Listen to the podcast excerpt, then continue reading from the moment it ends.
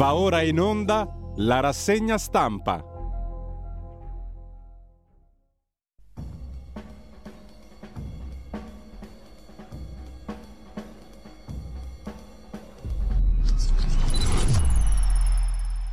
Radio Libertà, siamo in onda con la rassegna stampa di Giulio Cainarca. Grazie a Federico Borsari in regia, un cordiale buongiorno a tutte le ascoltatrici e a tutti gli ascoltatori. Ben trovati all'appuntamento con la rassegna stampa. È mercoledì 15 novembre, sono le 7.30 e vi ricordo i due canali principali, uno dei quali sta per essere cancellato, ma di questo ne parliamo dopo uno dei canali di Radio Libertà, il canale YouTube.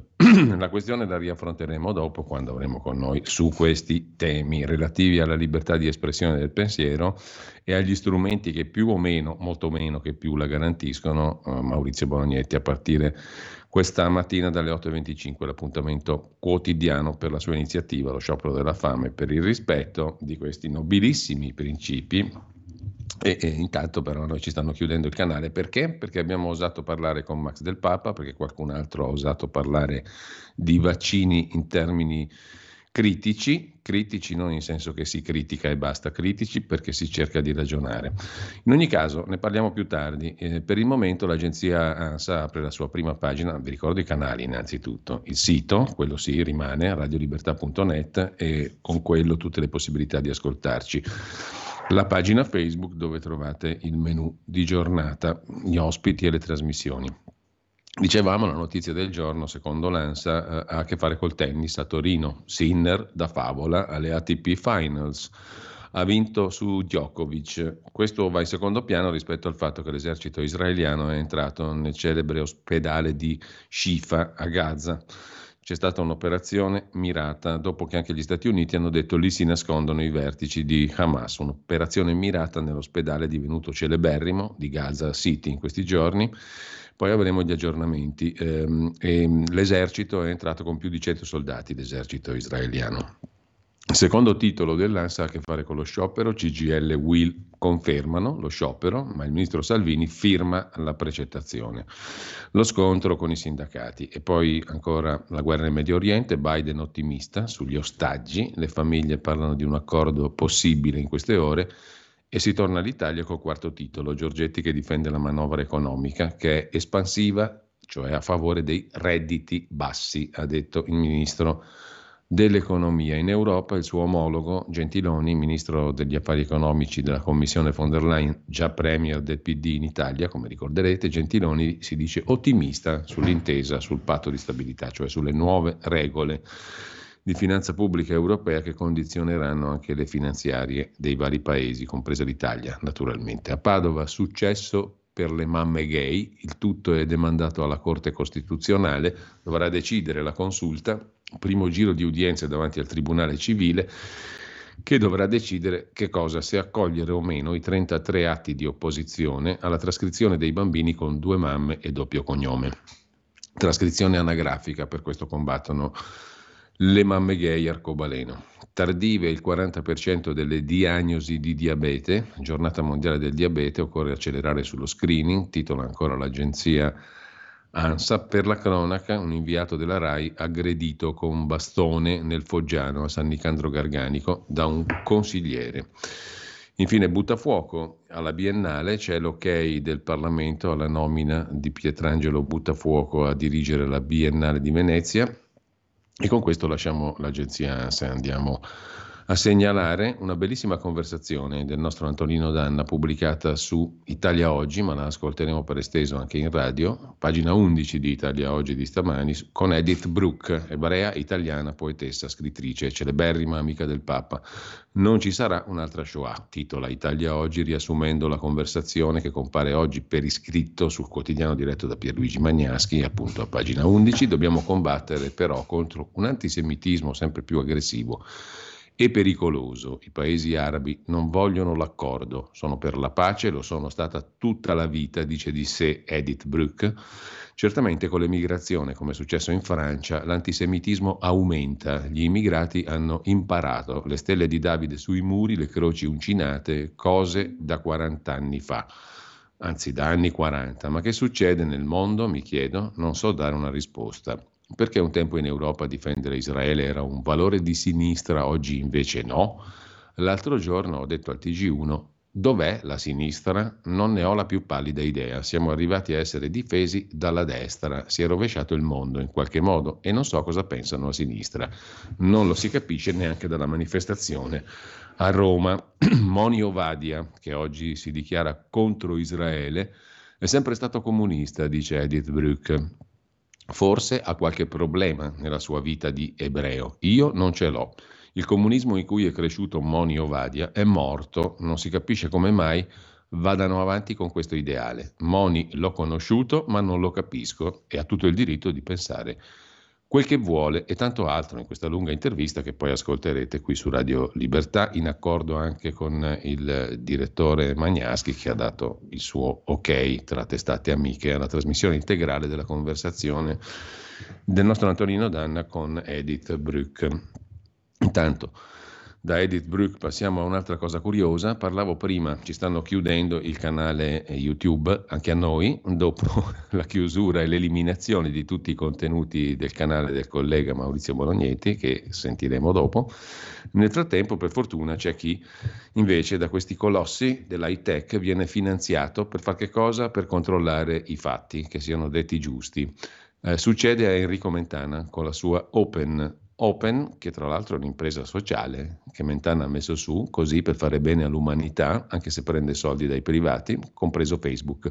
Guarda un po' che caso, la questione la pone oggi Claudio Trezzano, per esempio su Start Magazine. Open to Facebook è il titolo della lettera mandata a Start Magazine. Il fact checking, cioè la verifica che i fatti siano fatti e non fake news, ce la garantisce Open, ce la garantisce uno come Mentana che il controllo sia effettuato. Open è diretta da Franco Bechis.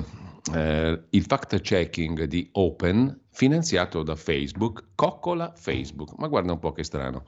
Open da chi è finanziato? Da Facebook. E che cosa controlla? Facebook. Quindi abbiamo questo fantastico cortocircuito. Open file fact checking su Facebook a favore di Facebook ricevendo soldi da Facebook. Non male per un big del giornalismo italiano. Mentre a proposito di libertà di espressione, Caterina Gioielli ci racconta un'altra storia che viene da Helsinki, dalla Finlandia. Päivi Rasanen, che è un'ex ministra, tra l'altro, ex ministra degli interni finlandese, è stata di nuovo assolta che cosa ha combinato l'ex ministro? Aveva twittato una frase della Bibbia. Non è un crimine, hanno stabilito in Finlandia. A voi vi sembrerà una roba assurda, ma è così. La Corte d'Appello di Helsinki ha respinto tutte le accuse contro l'ex ministro degli interni finlandese mettendo fine a quattro anni di persecuzione giudiziaria. Ma il messaggio è passato, scrive su tempi.it Caterina Gioielli. Il messaggio qual è? Che la libertà di parola porta dritti in tribunale. Una vicenda che ha dell'incredibile, letteralmente. Paivi Rasanen è stata ancora una volta assolta. La Corte d'Appello di Helsinki ha confermato la sentenza già espressa all'unanimità dalla Corte distrettuale nel marzo 22, ha respinto tutte le accuse del pubblico ministero contro la Rassanen, che per inciso, ma mica troppo, è l'ex ministro degli interni finlandese processata insieme al vescovo luterano Juhana Poiola. Processati per che cosa? Per incitamento all'odio, Tempi ha raccontato più volte questa vicenda di questa deputata finita alla sbarra per aver scritto un tweet in cui citava un passo della lettera di San Paolo ai Romani per chiedere alla Chiesa luterana ragioni sulla decisione di sponsorizzare il Gay Pride del 2019.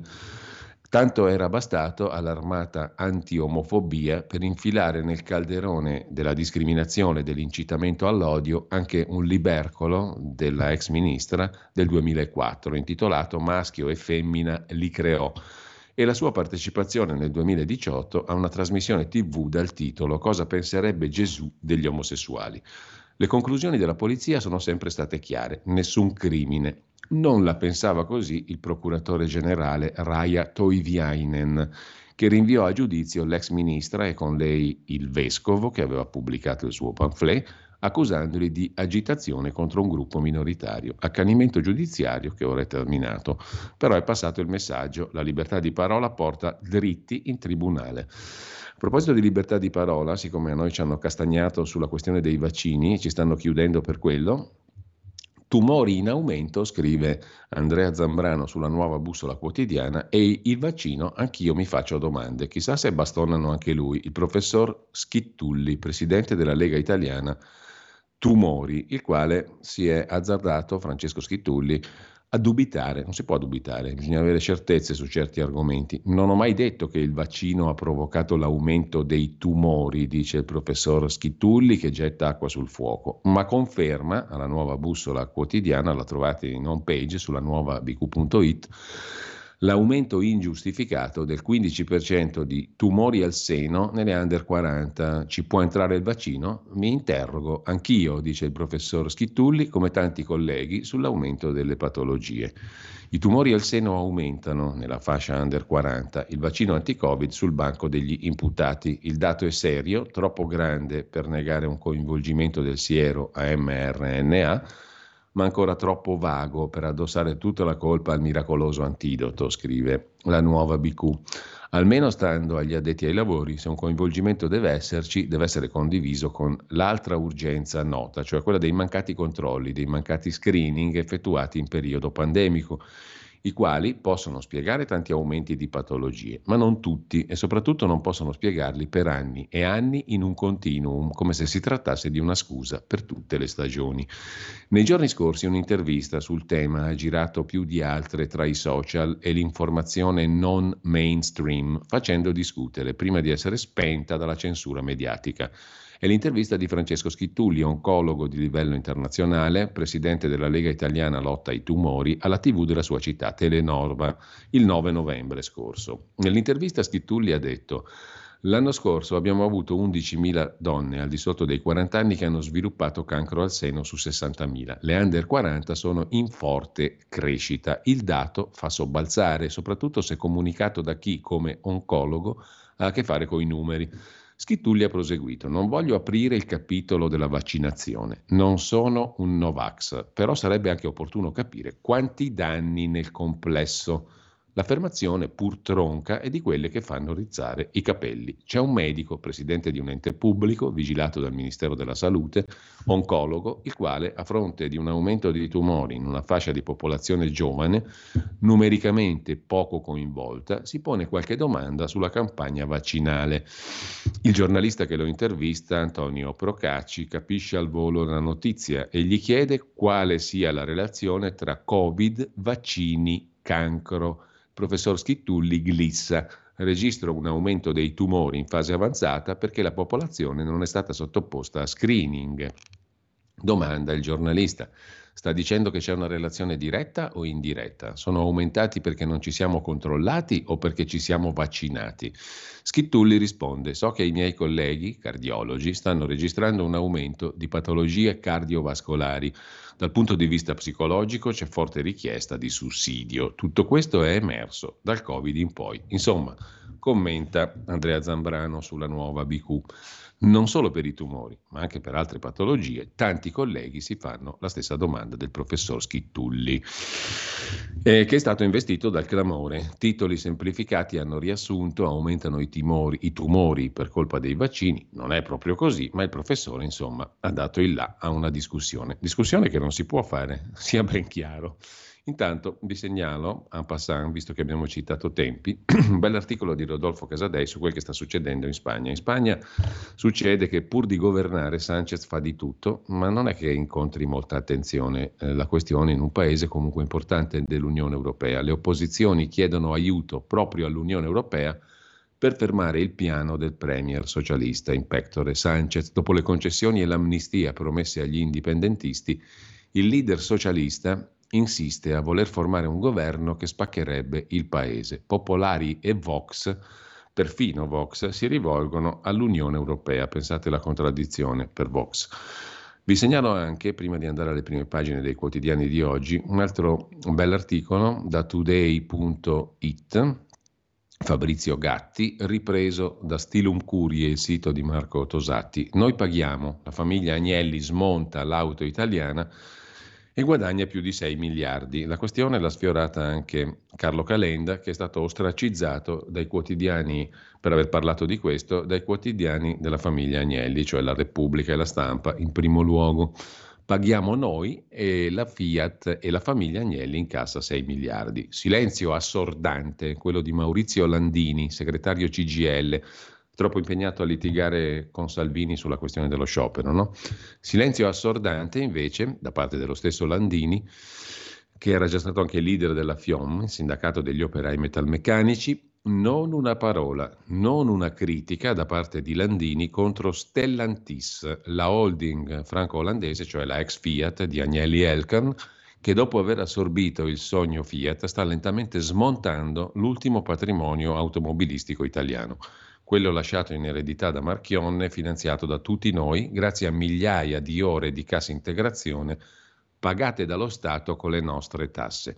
Breve riassunto. Stellantis, società con sede in Olanda, presidente John Elkan, che ha ereditato l'impero Fiat, ha appena messo in vendita lo stabilimento torinese Maserati a Grugliasco su immobiliare.it, il portale specializzato nelle offerte di case, appartamenti, uffici e negozi. Marchionne, amministratore delegato della Fiat Chrysler, morto nel 18, è il manager che stava rilanciando il gruppo con la fusione Italia-Stati Uniti e aveva voluto trasferire proprio a Grugliasco la produzione delle auto di lusso. Era il biglietto da visita della sua operazione. Tanto che all'impianto, ora in vendita, era stato assegnato il nome di Avvocato Giovanni Agnelli Plant. Senza esagerare, data la celebrità della famiglia al tempo che fu, disfarsi della cittadella industriale di Grugliasco è come se Papa Francesco mettesse su immobiliare.it la Basilica di San Pietro.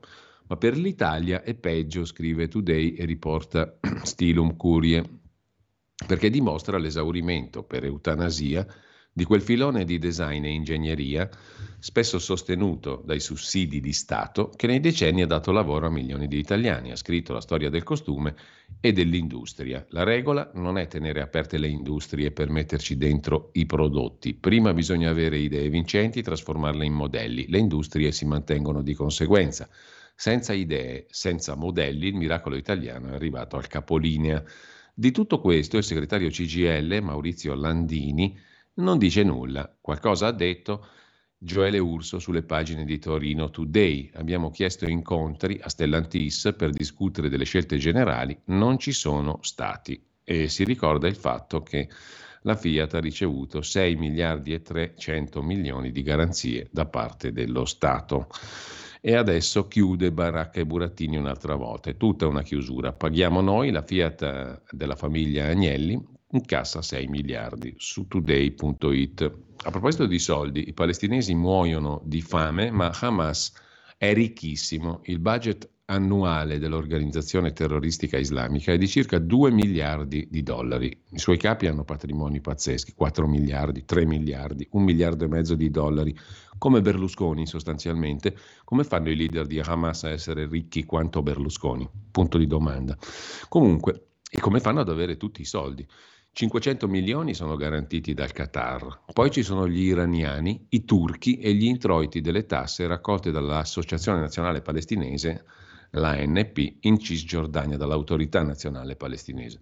Anche i fondi delle Nazioni Unite finiscono nelle mani dei miliziani che controllano la striscia di Gaza e anche in Italia c'è un'associazione a Genova, ufficialmente una ONG, accusata di raccogliere finanziamenti per Hamas.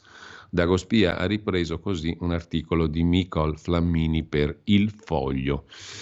I finanziatori principali di Hamas sono il Qatar, eh, la Turchia, tutti stati che hanno doppi rapporti anche con noi occidentali, chiamiamoci così noi, poi ci sono gli iraniani e le tasse raccolte dall'autorità nazionale palestinese a finanziare Hamas. A proposito invece di iniziative politiche, Gianni Alemanno e Marco Rizzo, destra-sinistra, si mettono insieme per costruire il cambiamento, dicono loro, un forum con Moni Ovadia che poi si è sfilato, Elena Basile, l'ambasciatrice o ex ambasciatrice che non era ambasciatrice, che era anti-israeliana, che si è sfilata anche lei. In ogni caso, i due eh, hanno fissato l'appuntamento per sabato 25 e domenica 26 novembre al Midas Palace Hotel di Roma, dove si terrà l'assemblea fondativa del nuovo movimento politico dell'ex sindaco Capitolino che lancia il Forum per l'indipendenza italiana. Ci confronteremo con i fondatori di Democrazia Sovrana e Popolare, dice Alemanno, Marco Rizzo e Francesco Toscano. Destra e sinistra si incontrano. Il comunista Rizzo è intervistato su questo oggi dal Tempo di Roma, pagina 3. Landini ha tradito i lavoratori, blatera di salario minimo, ma firma contratti sotto i 9 euro. Questa mobilitazione, questo sciopero, è solo perché governa il centro-destra. Un comunista doc, Marco Rizzo, arriva a deplorare come viene guidata la CGL, scrive Il Tempo, l'ex deputato, ex parlamentare che ha fondato Democrazia Sovrana e Popolare con Francesco Toscano, non risparmia critiche a Maurizio Landini. Non è tenero con Salvini, ma questo c'era da aspettarselo. E questa intervista la trovate su pagine, sul tempo a pagina 3. A proposito di altre notizie, su Gaza Biden è stato sfiduciato, lo ha scritto Federico Rampini, dal suo stesso staff. Cos'è successo? Che 400 dirigenti della Casa Bianca hanno scritto una lettera per chiedere lo stop al sostegno a Israele si spacca la burocrazia statunitense. La guerra di Gaza spacca il Partito Democratico in modo clamoroso e porta le divisioni dentro i gangli vitali dello Stato. Il pezzo di Federico Rampini ripreso da Il Giornale d'Italia che si occupa anche di un'altra notizia. In Congo centinaia di donne abusate sessualmente da operatori dell'Organizzazione Mondiale della Sanità, presieduta da Tedros Adhanom Ghebreyesus, l'amico dei dittatori. Comunque, eh, in Congo, appunto, centinaia di donne sono state abusate sessualmente da operatori dell'agenzia OMS, Organizzazione Mondiale della Sanità. Sono state risarcite con la miseria di 250 euro a testa. Le violenze risalgono al 2018-2020, durante l'epidemia del virus Ebola circa 100 donne locali sono state abusate sessualmente da diversi operatori e dirigenti dell'Organizzazione Mondiale della Sanità tra il 2018 e il 2020. E l'OMS, appunto, o World Health Organization in inglese, è stata costretta a risarcire con 250 dollari, una miseria, circa 100 donne della Repubblica Democratica del Congo. Lasciamo il giornale d'Italia. A proposito di geopolitica e scenari di politica estera, vi segnalo su asianews.it, il sito del Pontificio Istituto delle Missioni Estere, splendidamente diretto da padre Bernardo Cervellera. Vi segnalo un articolo sul riavvicinamento tra Biden e Xi Jinping, perlomeno su una questione, il fentanyl, la droga che ammazza negli Stati Uniti con un passo indietro però sulla tutela dei diritti umani degli uiguri, cioè i musulmani cinesi, duramente perseguiti dal regime comunista cinese. Nel vertice di oggi a San Francisco potrebbe arrivare il blocco eh, della Cina all'esportazione dei componenti chimici che costituiscono il fentanyl, un oppioide che ha causato decine di migliaia di morti per overdose negli Stati Uniti. Ma la contropartita è la revoca delle sanzioni all'Istituto di Medicina Forense cinese accusato di coprire violazioni dei diritti umani nello Xinjiang a danno dei musulmani cinesi uiguri. Lasciamo Italia, mm, chiedo scusa, Asia News, andiamo a vedere adesso le prime pagine dei quotidiani di oggi. L'Ucraina dimenticata è il titolo d'apertura di Avvenire, il quotidiano dei vescovi italiani. Con l'inverno alle porte aumenta la pressione russa, come l'anno scorso, ma l'Unione Europea è ancora in ritardo nei programmi di sostegno all'Ucraina e anche l'Alleanza Atlantica ammette la situazione è difficile. L'Ucraina rischia di perdere il controllo di Izium, già devastata, e ora anche l'avvento divide i due fronti. Così titola Avvenire in prima pagina. L'altro titolo a centro pagina ha a che fare col braccio di ferro sullo sciopero, mentre c'è anche spazio per il clima, si apre a Dubai il 30 novembre prossimo la conferenza delle Nazioni Unite sul clima, la cosiddetta COP28 la corsa è già in salita a due settimane dal via. A Dubai eh, si apre la discussione dell'ONU sul clima. Il Corriere della Sera, vediamolo subito, apre con lo sciopero, scontro totale, Salvini precetta i lavoratori, lo stop di quattro ore, scontro CGL e Will da una parte, governo dall'altra sullo sciopero generale di venerdì. Il ministro Salvini ha annunciato che precetterà i lavoratori. Nei trasporti il fermo non potrà superare quattro ore invece dell'intera giornata, ma i sindacati dicono andiamo avanti con la protesta. L'intervista a Ellie Schlein, che il Corriere torna a intervistare nel giro di pochi giorni, l'ha già fatto due volte, con Maria Teresa Meli oggi, la destra frena il paese, più risorse per la sanità, il governo Meloni sta facendo troppi tagli, faremo una contromanovra, annuncia la segretaria del Partito Democratico.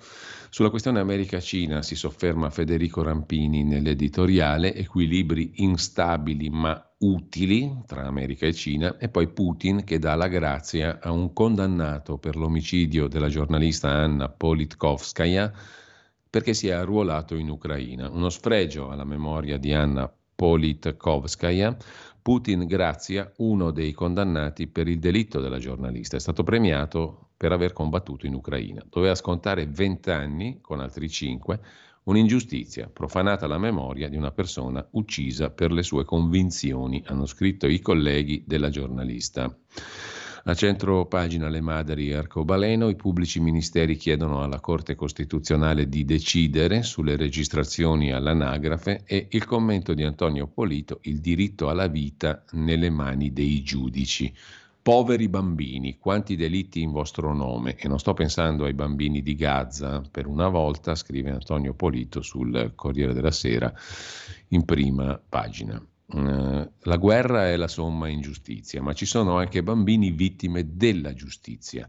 Più l'Occidente perde riferimenti etici, più deleghiamo ai magistrati il compito di sbrogliare le matasse delle nostre esistenze, a partire dal caso di Indy Gregory, la bambina di otto mesi, alla quale sono stati staccati i sostegni vitali per un'altra di quelle sentenze di morte dei giudici inglesi, sempre motivate nel superiore interesse del minore. Con ciò lasciamo la prima pagina del Corriere della Sera, andiamo al fatto quotidiano di Marco Travaglio. L'apertura è proprio su questo, sui bambini, i bambini che muoiono prima perché non c'è il test neonatale, mancano i decreti, nove le regioni che non fanno lo screening, oltre il caso di Indy Gregory.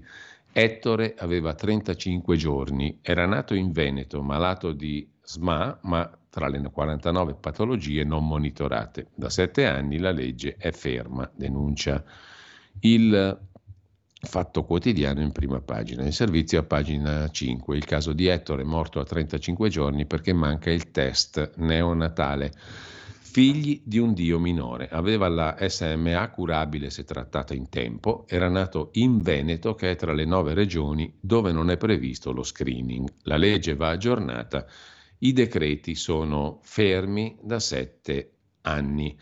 Ettore è morto a Vicenza, all'ospedale, 35 giorni, nel silenzio, mentre il governo si mobilitava rumorosamente per dare la cittadinanza italiana a Indy Gregory, la bimba inglese di 8 mesi affetta da malattia considerata incurabile.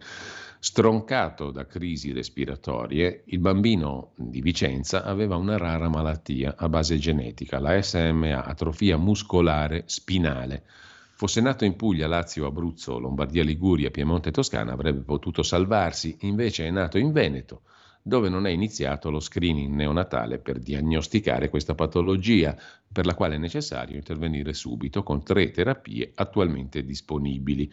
Il Veneto non è un'eccezione, sono ben nove le altre regioni che non prevedono lo screening.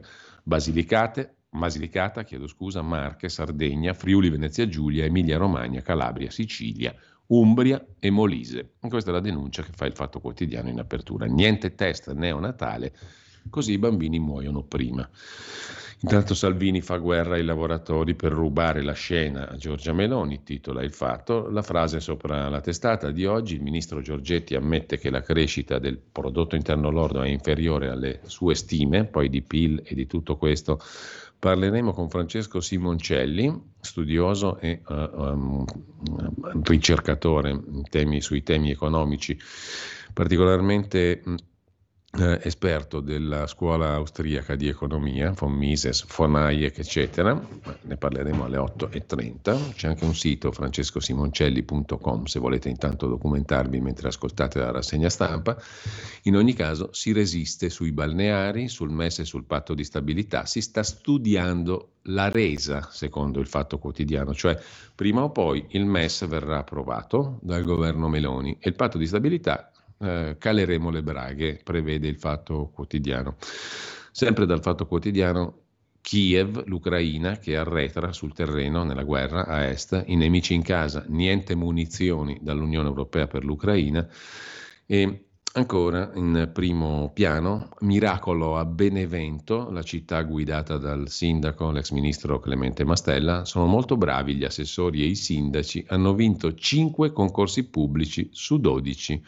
È pieno di geni il governo Mastella in sede locale. Alla provincia di Benevento sindaci e assessori hanno vinto 5 concorsi su 12. Che bravi che sono i sindaci e gli assessori della zona di Mastella. Lasciamo con ciò il fatto quotidiano. Il giornale apre la prima pagina di stamani con la stretta di Salvini, sciopero, braccio di ferro, Landini diserta il vertice, il ministro precetta. Ci fermiamo un attimo. Tutte le domeniche, dalle 8 alle 10, la rassegna stampa del giorno e alcuni dei fatti principali della settimana che si è appena conclusa, con ospiti e telefonate in diretta. La domenica mattina non perdere contatto con la realtà su Radio Libertà, senza filtri né censure.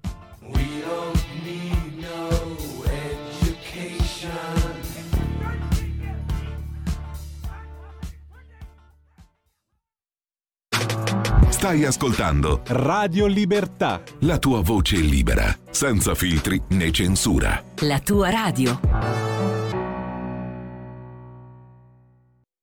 E ridiamo la linea a Giulio Cainarca. Ecco Federico, ti chiedo invece un attimo di pausa, ma proprio un minuto per una comunicazione, una, preparare una questione tecnica. Tra pochissimo siamo in onda. Un minuto proprio. Ok.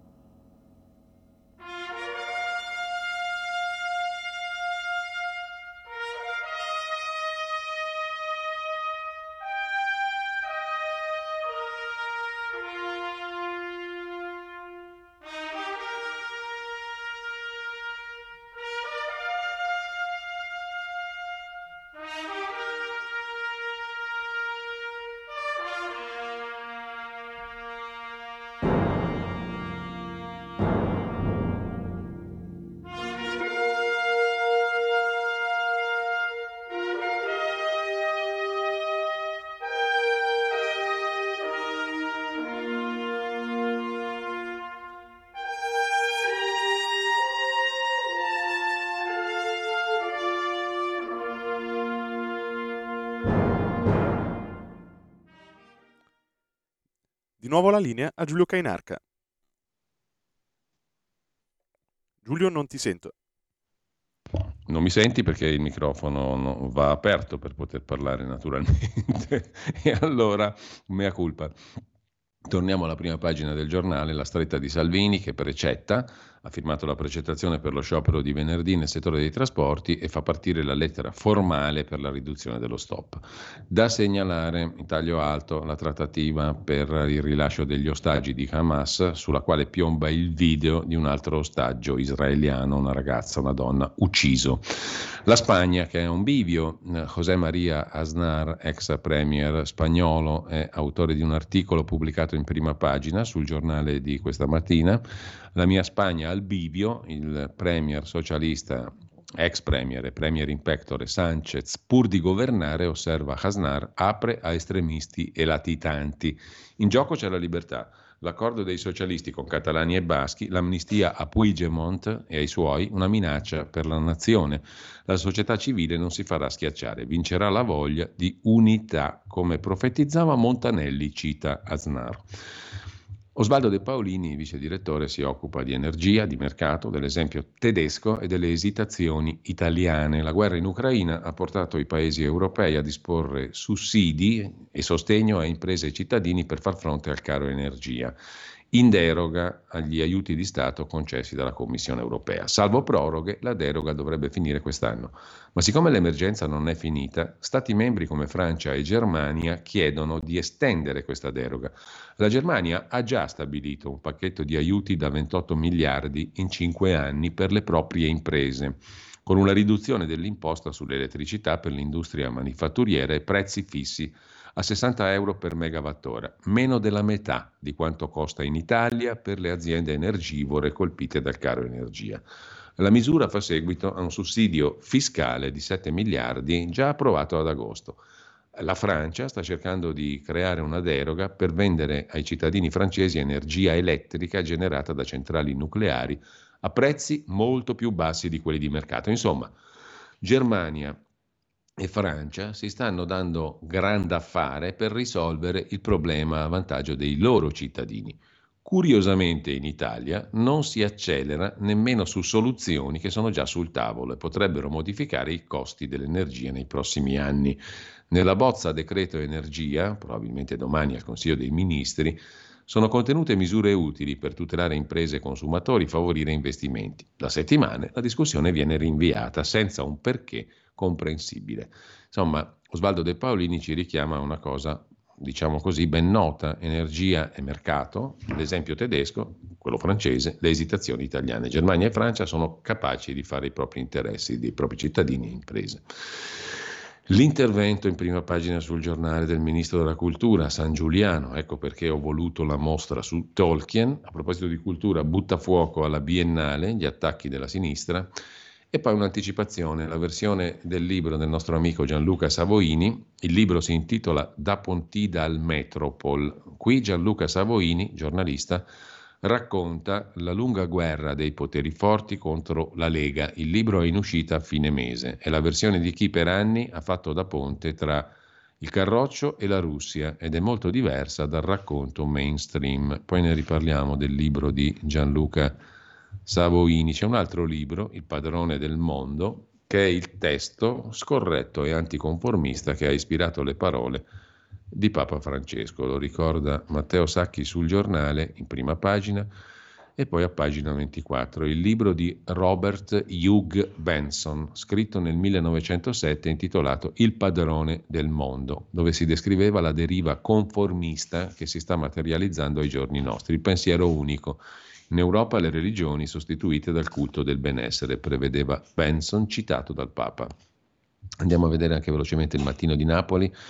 In primo piano la cronaca, Aurora morta in culla per le botte, arrestati i genitori a Santa Maria a Vico, su una bimba di 45 giorni, lividi, ustioni, la giovane coppia accusata di omicidio volontario. Poi un blitz nel napoletano, orrore a Sant'Antimo, ragazzino disabile bullizzato dagli amici, scrive il Mattino di Napoli. Il Tempo di Roma apre con il titolo Precettati, protesta immotivata, Salvini accorcia lo sciopero, ma CGL e Will tirano dritto.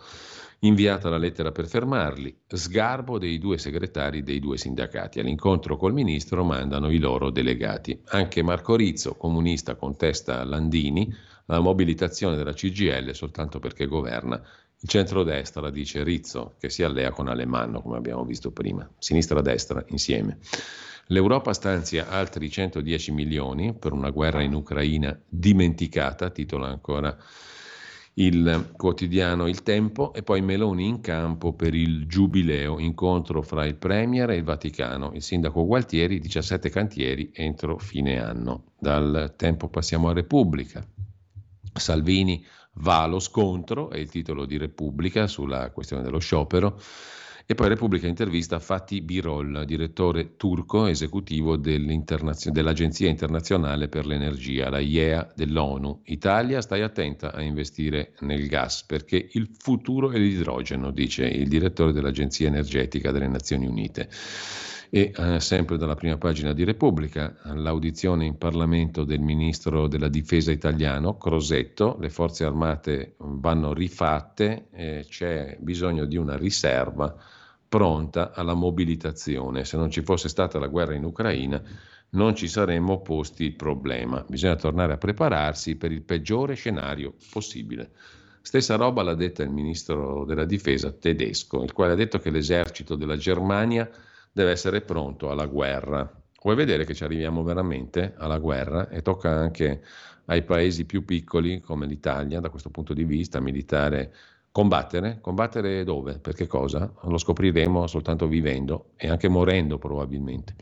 Mentre, sempre dalla prima pagina di Repubblica, il vertice Biden-Xi Jinping, un antidoto ai conflitti, scrive Carlo Bastasin, mentre Mosca grazie al killer di Anna Politkovskaya perché ha fatto la guerra in Ucraina.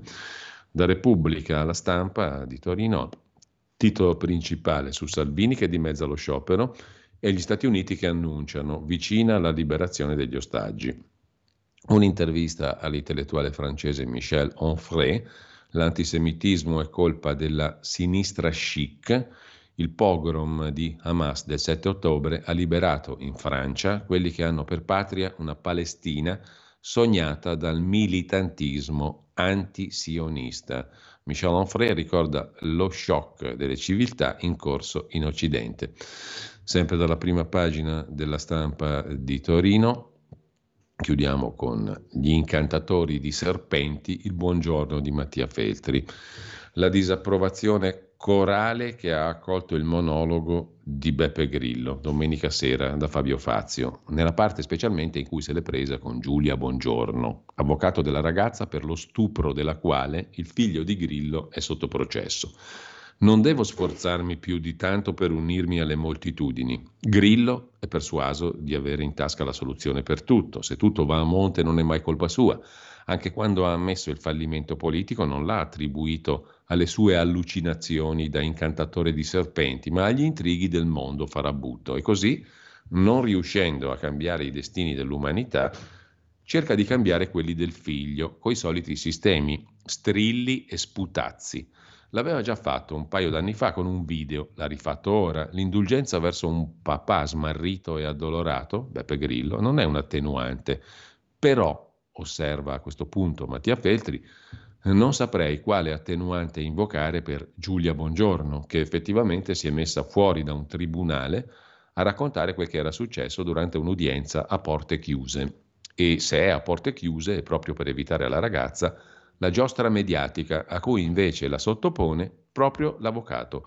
Del resto è così che si amministra la giustizia oggi in Italia ed è oltremodo curiosa l'assenza di stupore per Bongiorno, Presidente Commissione Giustizia, senatrice della Lega, cioè di un partito di maggioranza che difende in giudizio l'accusatrice del figlio del garante dei 5 Stelle, cioè di un partito di opposizione.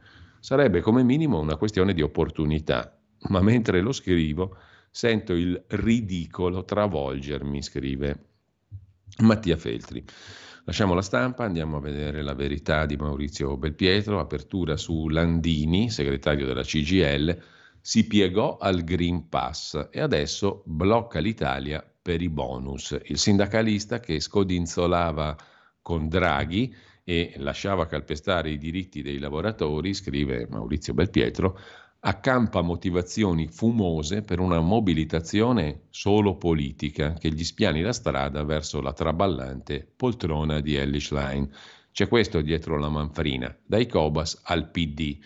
Insomma, il buon Landini vuole prendere il posto di Ellis Line, secondo Maurizio Belpietro. I capi di CGL e Will hanno disertato l'incontro con Salvini, pronta la precettazione. Francesco Borgonovo intervista Stefano Puzzer, che era il leader dei portuali di Trieste che protestavano contro il Green Pass, è vergognoso, una fiction right ci accusa di aver ammazzato delle persone. E poi l'intervista a Carlo Calenda, così gli Elcan hanno rabbonito sinistra e sindacati. Carlo Calenda è stato epurato dai giornali degli agnelli Elcan, cioè Repubblica e La Stampa. È accaduto, spiega Calenda, quando ho ripreso una battaglia che avevo già fatto tre anni fa contro la garanzia statale da 6,3 miliardi che ha consentito il prestito agli Elkan perché pagasse il dividendo di 5 miliardi e mezzo in Olanda per fare la fusione con Stellantis, denuncia Calenda. In primo piano ancora sulla verità cambia il pubblico ministero e via libera alla doppia mamma. A Padova la procura ha ribaltato la richiesta del procuratore precedente di cancellare dall'anagrafe l'iscrizione di bimbi con due genitrici. Un pezzo di Claudio Antonelli, i progressisti contro il garante approvato da Mattarella, il garante sugli scioperi. Infine, chi sposta i miliardi ha deciso, il green non va più. L'indice dei titoli verdi in borsa segna meno 34% da inizio anno, scrive la verità. Dalla verità passiamo a Libero. Libero apre con un virgolettato, chi blocca l'Italia paga, è un'intervista a Matteo Salvini, è uno sciopero PD-CGL, dice il ministro Salvini, precettiamo con sanzioni a chi viola le regole. Una minoranza politicizzata non può ledere il diritto della maggioranza a muoversi, dice Salvini, intervistato da Oara Borselli su Libero. Sia la precettazione e a chi blocca l'Italia arriveranno le multe. Una minoranza di sindacalisti politicizzati non può lasciare a casa una maggioranza che vuole andare a lavorare. È uno sciopero PDCGL. La protesta deve essere limitata dalle 9 alle 13 sull'autorità per le garanzie negli scioperi, polemiche assurde. All'incontro il ministro dei trasporti c'era, i leader sindacali no, dice Salvini. Forse hanno anticipato il weekend. Protesta surreale, questo è il primo sciopero contro l'aumento degli stipendi per gli operai. Partiti, Avis, Croce Rossa presentano i bilanci, mi sembra giusto che i sindacati facciano il rendiconto delle loro spese, dice Salvini su un tema sempiterno, quello appunto dei bilanci dei sindacati. Suicidio perfetto di Landini e Soci, l'editori- l'editoriale del direttore Mario Secchi. In primo piano anche il pezzo di Pietro Senaldi, quello che Hamas non vi dice sugli ospedali della Striscia, sono sostanzialmente dei depositi di armi. E ancora Sandro Iacometti fa un appello per il ceto medio, meno spesa, meno tasse. Questa dovrebbe essere la politica governativa. Una ricetta c'è per il ceto medio da riproporre. Meno spesa, meno tasse, scrive Iacometti. Infine, dalla prima pagina di Libero, il pezzo di Alex Mucci, star di OnlyFans, sul porno nucleare e altri rischi dell'intelligenza artificiale. Infine, cronisti RAI. Si spacca l'associazione dell'ex monopolio rosso dei cronisti RAI, il fortino dell'Usigrai, il sindacato RAI di sinistra si spacca. Con questo lasciamo libero e andiamo a vedere anche la prima pagina del quotidiano di Sicilia che apre con un tema locale ma con i dati forniti dalla Banca d'Italia. Il lavoro in Sicilia, la carenza di competenze resta un tema rilevante. I settori crescerebbero di più se ci fossero risorse, cioè persone formate adeguatamente.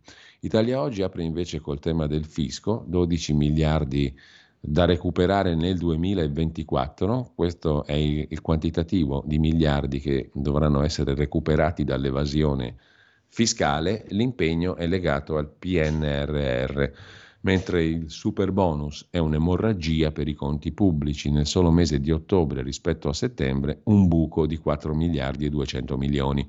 Anche ieri è arrivata una richiesta di proroga per il completamento di alcuni lavori, è toccato a Feder Costruzioni a dirlo il ministro dell'economia Giorgetti in Senato sulla legge di bilancio. Secondo Renato Mannheimer, sondaggista, agli italiani piace la riforma del premierato, nell'elettorato del PD è favorevole il 33%. Recensione cinematografica invece nel corsivo, la rubrica del direttore Magnaschi, diritto e rovescio, un film da vedere, Comandante del regista Edoardo De Angelis che merita la stand ovation. L'interprete principale è Pierfrancesco Favino, che interpretando il vero comandante Todaro meriterebbe l'Oscar. Il film racconta la vicenda del sommergibile Cappellini durante la Seconda Guerra Mondiale. Una nave belga, anche se il Belgio entrò in guerra soltanto una settimana dopo, attacca gli italiani che rispondono e la affondano.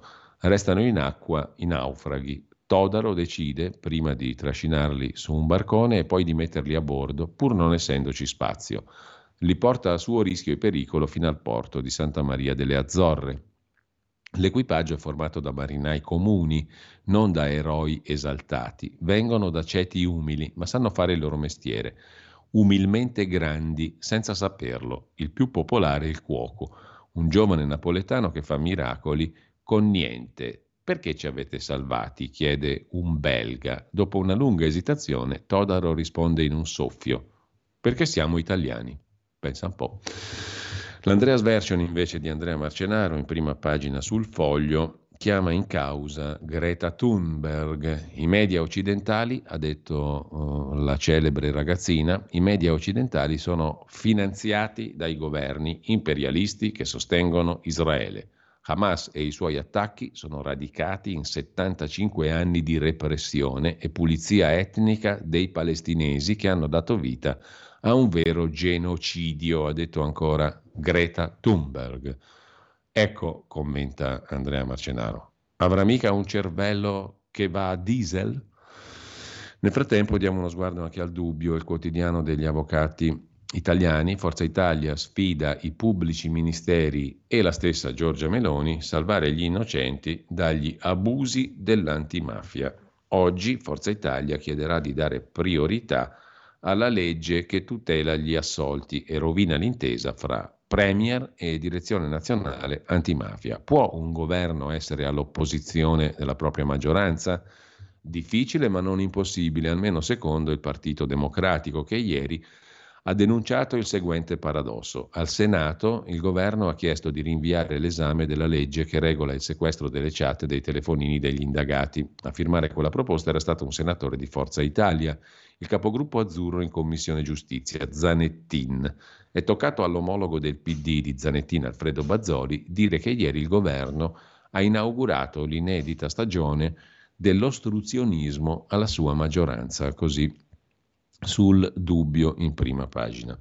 Lasciamo anche il dubbio, vi segnalo intanto, l'abbiamo citato prima, adesso andiamo a vedere un po' di articoli velocissimamente perché tra poco apriamo un altro capitolo, quello con Maurizio Bolognetti e eh, il tema è quello che ci riguarda anche direttamente da vicino perché siamo stati avvertiti stamattina che ci manca poco e il nostro canale YouTube, ciao ciao. Comunque ne parliamo tra poco, intanto il libro di Savoini a proposito di novità e di informazione il libro di Savoini sul caso Russia Gate, uomo ponte tra la Lega e Mosca, contro di noi ci fu una manovra. Strani episodi, il furto del cellulare di, del suo compagno di trasferte russe, i pedinamenti, le telefonate. Questa è la versione che racconta Gianluca Savoini nel libro intitolato Da Pontida al Metropol la lunga guerra dei poteri forti internazionali contro la Lega, il libro sarà pubblicato da Science Publish a fine mese e la versione dell'uomo che per anni ha fatto da ponte tra la Lega, prima di Bossi e poi di Salvini, e la Russia. Ora, a distanza di cinque anni dallo scandalo che lo ha coinvolto,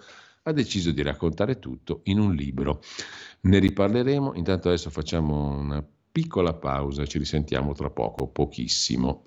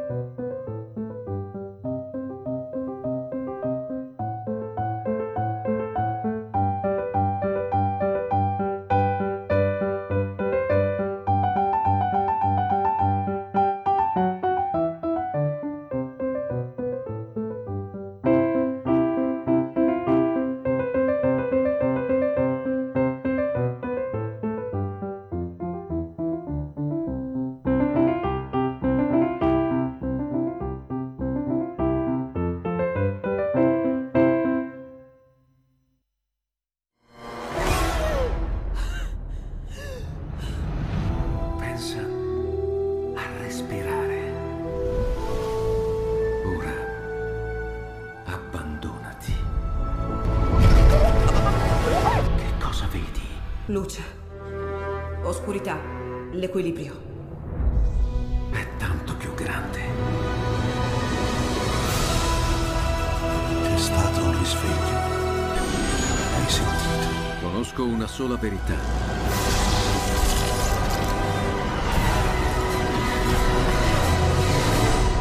Movie Time ti fa entrare nel vivo del cinema, ti fa sentire come se fossi tu il protagonista del grande schermo.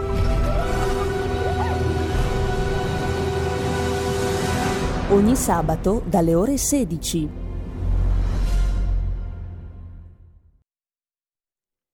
E la linea torna a Giulio Cainarca, vedo anche in collegamento Maurizio Bolognetti. Vediamo se poi riusciamo, Federico, ad avere con noi anche l'altro ospite mm, che mm, ti avevo segnalato prima e intanto saluto e ringrazio Maurizio Bolognetti. Eh, con una novità, Maurizio, iniziamo subito dalla nostra, poi tu ci devi raccontare invece cosa succede, come ci hai anticipato ieri, a chi sceglie la strada della non violenza, no? Ce l'avevi anticipato in chiusura di collegamento ieri. Intanto buongiorno Maurizio. Eh, buongiorno, buongiorno, a te Giulio, sono io che devo dire grazie a te e grazie a Radio Libertà per questi minuti di ossigeno mattutino, e eh, non scherzo. Allora, abbiamo posto una questione molto semplice. Esiste eh, un principio che è scolpito nella nostra Costituzione, stabilito nella nostra Costituzione, che dice che la libertà di espressione va garantita, eh, senza censure e senza altri condizionamenti. Punto e basta. Mm? Eh, la libertà di espressione non può essere garantita quando ciò che tu hai fatto uh, per anni, 2000 e passa servizi, interviste, eccetera, vengono cancellati con un tratto di penna. Tra l'altro ci siamo vicini anche noi perché abbiamo parlato con Max del Papa e perché eh, quelli di YouTube in questo caso sono andati a ripercorrere tutta la nostra attività precedente, hanno tirato fuori un servizio del 9 maggio del 2021 per giustificare il fatto che siamo vicini alla chiusura del nostro canale. Ora, e, me...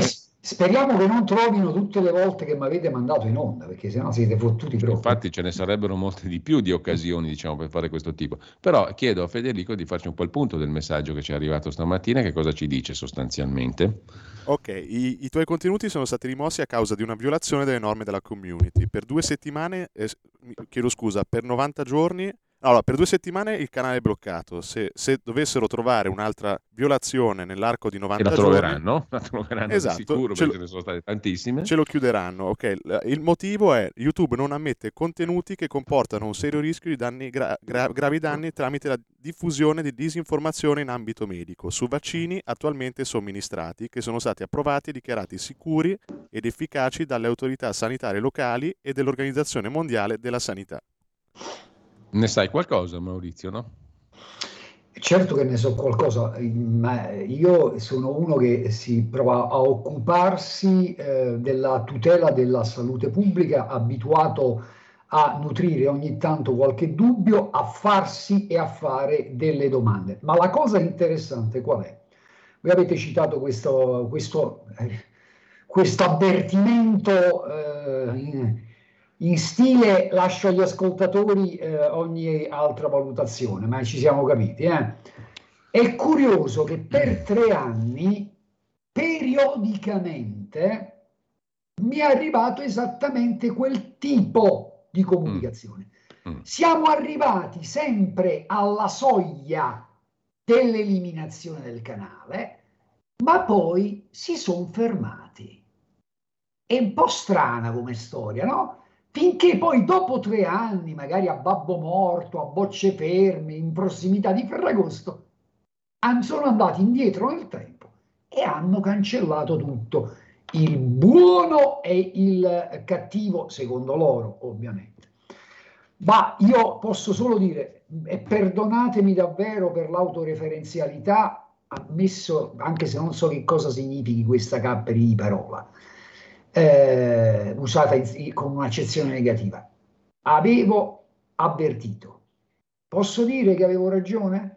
Avevo avvertito. Stiamo attenti perché stiamo prendendo una china pericolosa, scivolosa, che andrà a comprimere sempre più in un contesto, attenzione, che è già quello che è dal punto di vista della qualità della democrazia perché io dico e sostengo e affermo che siamo sempre più delle democrazie reali. Io dico, sostengo e affermo sempre di più che c'è stato e c'è sicurissimamente in Italia, ma non credo solo in Italia, ormai un attentato ai diritti politici del cittadino che il nostro legislatore saggiamente aveva inserito nel codice penale l'articolo 294 del codice penale, attentato ai diritti politici del cittadino. Chiunque con violenza, minaccia e inganno, eh? ho sentito parlare di Gebrese Jesus, che è stato evocato in qualche modo eh, qui, qui, nella tua ottima rassegna stampa. Per quanto riguarda la, eh, quello che citavo ieri, la non violenza, ma è davvero curioso. Sì. Per in tempi non sospetti sulle questioni del DPCM, della democrazia, di tutto il resto, io che non faccio il passo più lungo della gamba, io che provo a capire prima di parlare, che provo a documentarmi, che provo a far passare dei fatti, detto a un certo punto, beh signori, basta però eh, questa, con questa storia, basta con questa storia, scusami un attimo, non ho chiuso il telefono, e ho annunciato un'azione non violenta in cui ho detto mi autodenuncio, non rispetterò eh, il confinamento per una serie di ragioni, perché questa cosa della Green Pass non mi convince per come è stata immaginata, per come è stata pensata, eccetera, eccetera. Scrivo alla Morgese, scrivo al questore, scrivo a tutti gli organi che avrei dovuto informare, mi metto in macchina, percorro Latronico, Cosenza, non succede niente. Reitero la disobbedienza civile. Dopo qualche giorno annuncio che sarei andato a visitare la Certosa di Padula. Uscito su, dalla, sulla Salerno-Reggio Calabria, quando esco l'uscita che poi mi porta a Padula, a proposito, la Certosa di Padula è un, un posto meraviglioso da visitare assolutamente, mi ferma la polizia. Mi ferma la polizia e dice lei dove sta andando? C'è il coprifuoco. E gli dico sto andando alla Certosa di Padula, quindi sto facendo una cosa che, che è vietata perché non si può andare, alla, non si può uscire per andare alla Certosa di Padula. E questi mi guardano. Ah vabbè, dico come va bene, insomma voi, voi dovete fermare. Alla fine, la, il paradosso, sai qual è stato? Io praticamente a insistere che avrebbero dovuto applicare le norme previste in quel momento per tutti i cittadini italiani e questi qui che non ne volevano sapere. Alla fine ho dovuto firmare un documento in cui ho detto però voglio precisare che io non sono uscito per ragioni di necessità quelle previste, ma per andare a visitare la Certosa di Padula. Insomma, è un po' quello che è successo nel 2020, quando per sottolineare una serie di cose andai da solo, con mascherina, a manifestare fuori alla sede della RAI. Qualche giorno dopo i miei compagni del Partito Radicale manifestarono a Roma. Peccato che in quel caso dimenticarono che, di avvisare la questura di avvisare il ministro Lamorgese, il che non potei, non potei fare a meno di sottolinearglielo, di dirgli quale occasione migliore per esercitare il, la non violenza gandiana. No, evidentemente anche questo non è piaciuto, ma perché poi ci sono cose strane? Io mi autodenuncio e non vengo perseguito, fanno finta di niente. Stefano Puzzer per carità, ma non, è, non gliene faccio una colpa. Tale Puzzer, dal quale io ritengo di essere lontano mm. culturalmente sotto molti aspetti, va a Roma, apre un tavolino, immediatamente arriva la questura e lo espelle da Roma. E succede un casino della Madonna. Ti faccio una domanda e la faccio agli ascoltatori di Radio Libertà. Mi spiegate perché il perché di questa disparità di trattamento? Perché se uno si assume la responsabilità di violare un dispositivo di legge e si autodenuncia, non succede niente? E perché se uno invece non fa questo, Bene. Non succede niente, spiegatemelo. Allora Maurizio, eh, sei stato chiarissimo, uh, ci risentiamo domani mattina.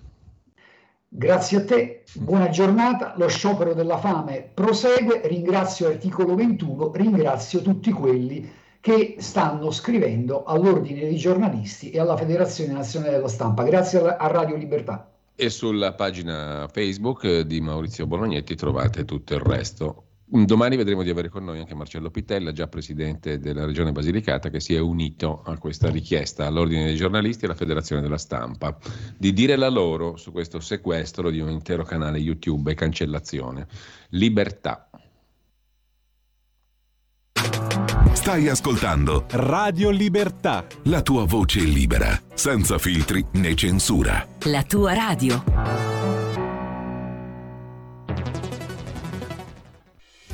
quotidiano di Sicilia, il quotidiano d'Italia, l'informazione che ribalta i luoghi comuni, una vera visione dei fatti, l'Italia vista da sud. Ogni siciliano che vive in Italia e nel mondo è una risorsa, è protagonista della crescita della nostra nazione. Dai forza alla crescita della nostra isola, abbonandoti al QDS digitale più archivio a soli 99 euro annui. Quotidiano di Sicilia, il quotidiano d'Italia una scelta di valore.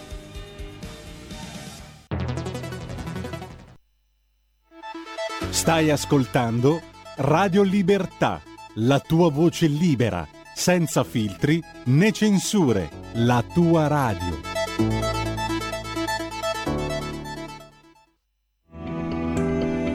Il meteo.it presenta le previsioni del giorno. Pressione sostanzialmente stabile sul nostro paese dove comunque sono presenti diverse nubi, temperature stazionarie gradevoli. Nella prima parte della giornata avremo qualche piovasco a carattere irregolare che potrebbe interessare i rilievi appenninici, per il resto nuvolosità irregolare ma tempo asciutto. Nel pomeriggio un po' di instabilità al sud anche se non sono attesi fenomeni particolarmente degni di nota, poche variazioni sul resto del paese. Per ora è tutto da ilmeteo.it dove il fa la differenza. Per tutti i dettagli consultate la nostra app una buona giornata da Alessandra Tropiano. Avete ascoltato le previsioni del giorno. E la linea torna a Giulio Cainarca. Eccoci qua, grazie a Federico Borsari della regia. Io vedo già collegato con noi l'ospite di cui vi avevo parlato prima, spero che mi senta in questo momento. Uh, Francesco Simoncelli dovrebbe essere collegato con noi, ricercatore, divulgatore in temi economici, studioso della scuola austriaca d'economia. Questo poi ce lo spieghi meglio. Francesco, intanto buongiorno e grazie per essere con noi. Dubito che tu ci stia sentendo. Chiedo alla regia di verificare perché eh, dal segno inequivocabilmente Francesco non ci sta sentendo. Io lo vedo collegato, ma non lo sento, né lui sente noi. Quindi facciamo una piccola pausa, Federico, e mettiamo a posto le cose.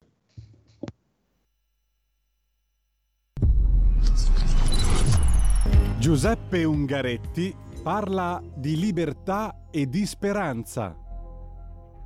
Ora vorremmo chiedere al maestro stesso che cosa vuole che gli uomini del suo tempo colgano di lui soprattutto? La speranza in un tempo migliore, di giustizia e di uguaglianza per tutti e di libertà. Riuscire a unire, a fondere il sentimento della giustizia e dell'uguaglianza con il sentimento della libertà e che è poi il sentimento che ci ricongiunge all'insegnamento eh, più profondo del Vangelo. E credo che l'adempimento del messaggio eh, di Gesù eh, sia ehm, la missione alla quale deve tendere ogni uomo di buona volontà. Abbiamo recuperato l'ospite al telefono, Giulio. Eh, microfono.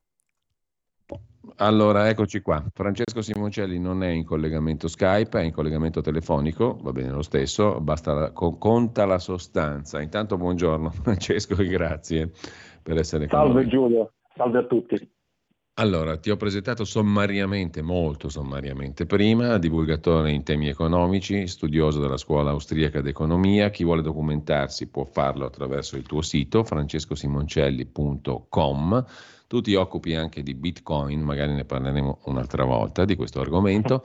Eh, il tutto nasce, il nostro incontro, anche da una conversazione che tu hai fatto con un comune amico, Marco Ugo Barsotti, eh, che è stata riportata su Atlantico Quotidiano e che ha a che fare con il quadro generale di questo periodo, il quadro economico, che è anche un quadro inevitabilmente politico, no, Francesco?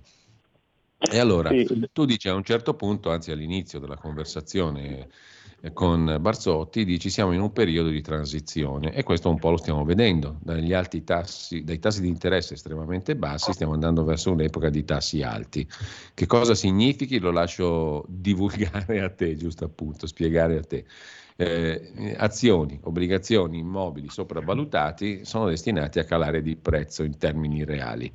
Mettendo insieme vari tasselli, fra cui questi, tu dici siamo, credo, all'inizio di una debacle, di una crisi come quella del 29, che è un paragone storico abbastanza impegnativo. Quindi se siamo davanti a una crisi del 29 c'è da cominciare a preoccuparsi. E a me viene da chiedermi però quali sono le leggi che governano questi periodi? Periodo di transizione, tu dici, che ci porta a, probabilmente a una grossa crisi, ma quali sono le leggi che governano questi passaggi? Perché siamo arrivati qui? Che è una domandina da niente, no?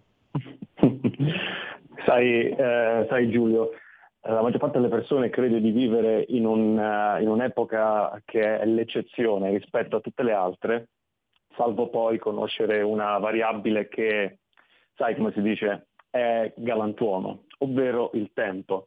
È il tempo quello che sostanzialmente regola le, eh, le interazioni umane, le interazioni economiche, che sostanzialmente poi sono una, uh, un'estensione della cosiddetta azione umana.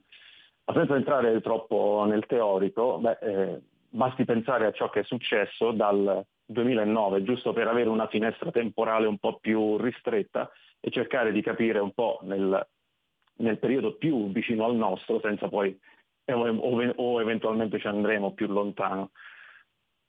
Quindi basta, pensare, basti vedere quello che è successo nel 2009, soprattutto nel 2012 con la Banca Centrale Europea, con il cosiddetto uh, whatever it takes uh, di Draghi, che sostanzialmente ha iniziato una operazione di eh, liquidità pressoché infinita presso tutti quegli attori economici che in qualche modo sono uh, reputati too big to fail, ovvero troppo grandi per fallire e quindi eh, causanti una sorta di disastro a catena. E quindi si è delle, delle, delle, si è raggiunta una situazione a dir poco uh, unica nel, nella storia economica, nella storia economica fin dall'inizio dell'umanità. Addirittura i tassi di interesse, che regolano sostanzialmente le interazioni umane e successivamente anche il denaro, hanno raggiunto dei livelli infimi, addirittura negativi, un qualcosa di innaturale che non esiste in, in, uh, in natura. Non esistono. ecco, appunto, qual era la logica di quella manovra lì, di abbassamento esagerato dei tassi? Quella di eh, salvaguardare determinati player affinché non andassero in default. Ma questo significa anche evadere dalle comune pratiche di buon governo all'interno de, di un ambiente economico perché tutti siamo in qualche modo esposti al fallimento, tutti siamo esposti al default, è una cosa naturale. E questo che cosa ha creato? Ha creato un ambiente economico fatto di cosiddette società zombie, ovvero società che non creavano più ricchezza reale, ma la consumavano. E, questa, um, e queste società sono moltiplicate nel tempo fino ad arrivare al giorno d'oggi che, come dicono anche gli statunitensi, something gotta give, qualcosa deve succedere, perché è insostenibile nel lungo termine avere una società che è costituita da personaggi player che erodono costantemente ricchezza reale e non la creano. Questa è la base, è il fondamento di una, uh, qualsiasi, di una qualsiasi prosperità economica genuina e sana. E questa corruzione, in realtà, come scrivevo io in quel pezzo, l'origine di questa corruzione non è altro che la distorsione della natura del denaro, avvenuta nel ecco, 1971. Tu fai, ecco, fai, riferimento a un anno preciso come punto di svolta, no? il 1971. Cosa succede nel 1971? Che la moneta divorzia, il dollaro divorzia da, dall'oro sostanzialmente, no? E sì, il dollaro era legato all'oro, quindi a qualcosa di reale, di misurabile, che misura la ricchezza e non poteva essere stampato dal nulla la moneta, doveva essere legata a un indice di realtà. Dal momento in cui tu separi la realtà, diciamo, dalla moneta, crei lo spazio per la speculazione, per la distorsione e tu fai una notazione, il concetto di denaro da lì in avanti diventa qualcosa che eh, nella mente delle persone è associato a qualcosa di fasullo, non più di reale, no? Da qui si apre diciamo, un vero e proprio antro diciamo, degli orrori o delle meraviglie per alcuni, no? perché gli orrori di qualcuno sono il beneficio e la meraviglia di qualcun altro che ci porta all'oggi. Ci vuoi spiegare in che modo? Perché poi c'è anche un sito che tu richiami che dal 1971 in avanti, grafico su grafico, mostra una serie di cose che insomma quell'anno fu veramente un anno di svolta, no? Ha significato molto in termini di produttività, di profitti, di crescita, perfino anche di altre variabili come lo stato di salute. Ci vuoi spiegare meglio perché il 71 è un, un anno veramente di svolta? Nel 1971, in particolar modo, accade qualcosa il 15 agosto del 71 che verrà ricordato uh, per sempre, secondo me, nel, nel, nei libri di storia ovvero il presidente Nixon sgancia definitivamente gli Stati Uniti dal Gold Exchange Standard che fino a quel punto era stato in vigore durante gli accordi di Bretton Woods nella fine degli anni 40. In, quello, in quel frangente storico il denaro viene sganciato totalmente, come hai giustamente ricordato anche tu, da qualcosa che era eh, anche le ultime vestiggia della realtà venivano completamente erose, completamente abbattute. Guarda, io eh, per spiegare questo concetto uso una metafora mh, alquanto, alquanto banale ma efficace secondo me. Il denaro mh, bisogna considerarlo come un qualcosa, come un facilitatore. Serve sostanzialmente a far comunicare in modo veloce, in modo efficace le persone durante i propri scambi più questa efficacia, più il risparmio del tempo è, eh, è considerevole, più le persone riusciranno ad essere eh, produttive. Quindi sostanzialmente bisogna immaginare il denaro come un mezzo di comunicazione, un qualcosa che, con cui si scambiano informazioni. Se questo mezzo di comunicazione viene sottoposto a rumore di fondo, viene filtrato art- artificialmente, la maggior parte delle persone inizieranno a non capire ciò che si dicono null'altro e a cadere inevitabilmente in errori. Questo sostanzialmente è quello che è successo. Uno strumento sano e onesto che fino a quel momento era stato il denaro, o almeno diciamo che fino al 33 eh, lo era stato, però insomma nel 71 eh, cercava di reggere botta, fino a quel momento era stato uno strumento sano e onesto, dal 1971 in poi non, non lo è più e questo apre le porte a tutta una serie di crisi che si sono susseguite nel tempo. Infatti se, come hai citato giustamente, eh, c'è quel sì. sito eh, WTF Upned in 1971, dove viene, eh, viene praticamente presentato tutta una serie di grafici attraverso i quali le persone possono rendersi conto di quello che effettivamente è, è successo.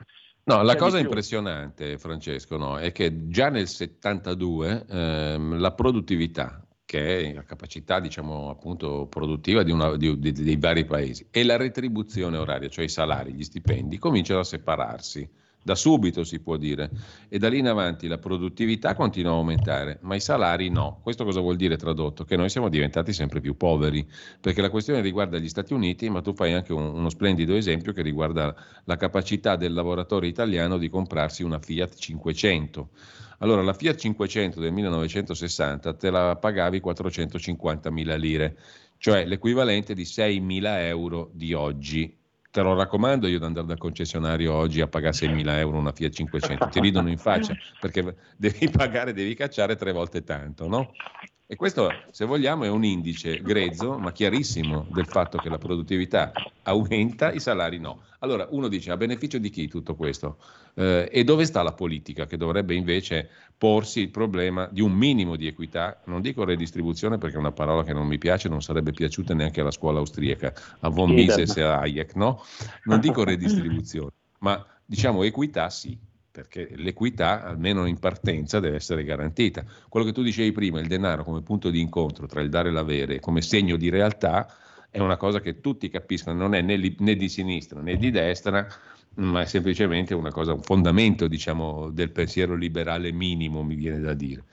Eh, eh, mm, allora, chi ci ha guadagnato? E dove sta la politica? Che fine ha fatto la politica che dovrebbe porsi questi problemi? Perché quando tu hai un indice di produttività che si separa così drasticamente dai salari e un impoverimento di massa, cioè il famoso discorso del ceto medio, scusami se prendo un po' di tempo, che non c'è più, però è vero, nasce da lì. E allora la politica dov'è, Francesco? In un ultimo articolo che ho scritto chiamato Fatti e finzioni, c'è esattamente spiegato questo concetto. Infatti tu hai ricordato giustamente che c'è stata una biforcazione tra produttività e, e salari in quel periodo. Ma la produttività di cosa? Perché eh, da lì a pochi anni dopo si sarebbe creato quello che eh, è noto oggi come boom della, della finanziarizzazione di Londra e di New York, ovvero il denaro creato ex novo, che praticamente ormai poteva essere creato con un click di computer. All'infinito, all'infinito, no? Mm. All'infinito, sì, sarebbe stato incanalato nelle, eh, nelle, sale di Wall Street, nelle sale della finanza. E sarebbe stato distaccato da una produzione reale concreta che andava a vantaggio sostanzialmente del, uh, del, ceto medio, del ceto medio-basso sostanzialmente. Quindi questa biforcazione, ma basti vedere i numeri uh, a cui sono arrivati ad esempio non solo il debito mondiale, 300 mila miliardi, ma tutta quella serie di derivati e altri strumenti finanziari che sostanzialmente sono autoreferenziali da quel punto di vista, non rappresentano più un, una crescita reale. Ed ecco perché dicevo prima che la, uh, l'immissione di liquidità infinita non ha fatto che altro che creare delle società zombie che hanno parassitato il, uh, il bacino della ricchezza reale, perché la, l'aver eh, sganciato il denaro da un qualcosa di reale ha permesso di entrare in un'epoca in cui non, gli accordi tra individui non erano più vicendevolmente vantaggiosi, ma erano degli accordi win-lose, a somma zero. E di conseguenza sì. quando, eh, un, quando la, il bacino della ricchezza reale è relativo, non, non se ne crea più maggiore ricchezza reale, ma si parassita quella esistente fino a quando non si raggiunge l'osso sostanzialmente. E noi siamo arrivati all'osso. Francesco, c'è un altro aspetto che separando e prescindendo, dire, dal dato di realtà eh, nella gestione eh, del mondo finanziario e anche purtroppo dei bilanci pubblici, in larghissima parte, Beh, a quel punto ehm, tu induci la gente a crescere a debito, o meglio, a far crescere il debito senza crescere realmente, no? perché il debito è cresciuto in termini reali enormemente da quel famoso 1971. Tu citi un dato, no? uh, il debito degli Stati Uniti era di circa 370 miliardi di dollari in quel momento il 25% del prodotto interno lordo. Oggi gli Stati Uniti sono tranquillamente al 130% del PIL, 33 mila miliardi di debito. In Italia siamo passati da un rapporto debito-PIL del 30% nel 64 a un uh, rapporto del 155% durante il governo Conte, oggi siamo una decina di punti di sotto, ma siamo al 145%. Viene da dire, Francesco, che tutto questo non ha recato nessun beneficio, perché nemmeno le, uno direbbe, potrebbe dire, beh sì, hai fatto debito, ma diciamo implementando le famose politiche keynesiane, no? cioè spesa pubblica per stimolare l'economia e per crescere. Ma non è andata neanche così, o sbaglio? E allora dov'è sto debito?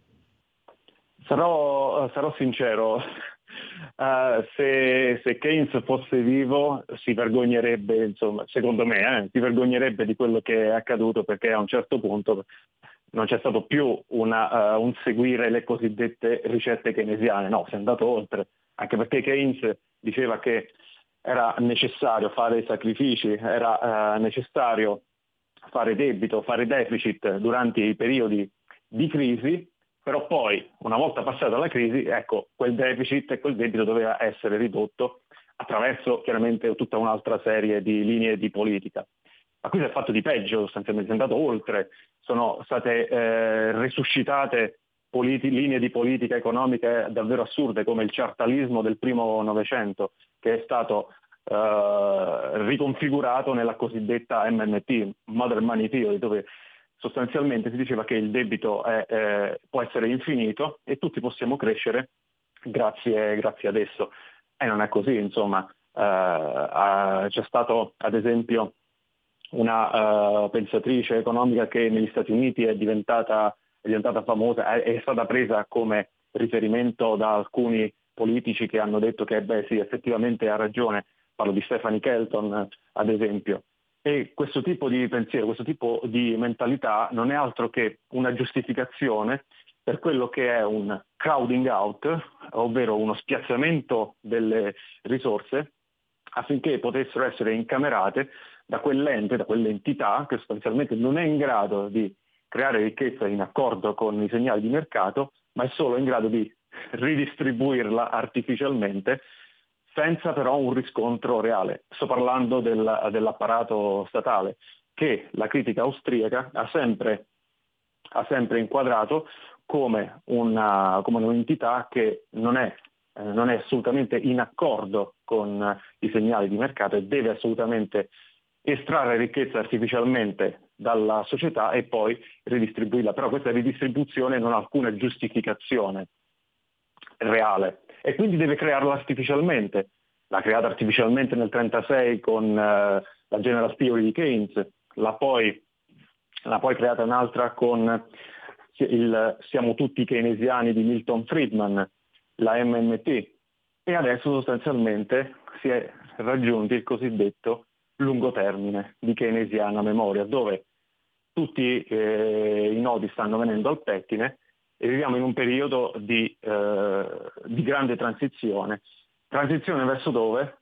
Vedremo, ma non è, eh, se, se si continua lungo questa via non è qualcosa di molto simpatico.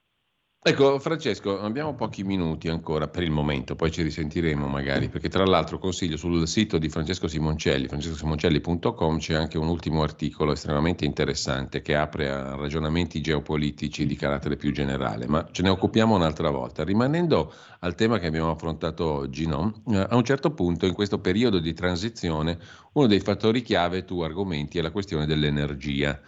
In che senso? Perché abbiamo descritto un percorso, quello del quale tu dici siamo arrivati al capolinea, e dopo il capolinea però non si sa quanto di bello c'è, perché se tu mi vedi una crisi come quella del 29 vuol dire che andiamo a finire male, perlomeno per un certo periodo di tempo. Eh, ecco, detto questo però è stato un periodo nel quale c'è stata la divaricazione fra le elite e diciamo la classe media che si è impoverita sostanzialmente e indubitabilmente. E allora le elite in questo momento sono vincenti, ma il sistema è a capolinea. Primo, cosa succede? Secondo, perché la questione dell'energia diventa una variabile importante? Non più semplicemente all'interno dei paesi, ma anche su scala, diciamo così, internazionale. Beh, eh, Giulio, allora, mh, mm, per, farla, per, farla, breve, per farla semplice, in un periodo come questo qui eh, esistono sostanzialmente due modi per cercare di evadere dalla cosiddetta trappola del debito. O un giubileo dei debiti o una guerra che li, che li, spazi, tutti, li spazi via tutti quanti.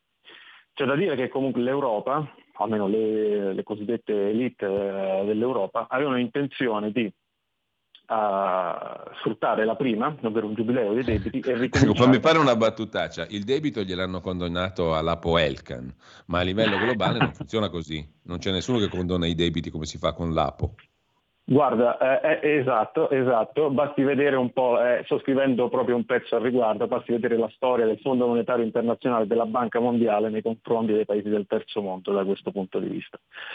E, ehm, e quindi che cosa avevano intenzione di fare le, eh, le elite europee? Ovvero eh, giubileo del debito e, ri, e ricominciare sostanzialmente da capo, forti del fatto che potevano attingere in qualche modo dall'energia a basso costo proveniente dall'est e dai capitali finanziari provenienti dall'ovest.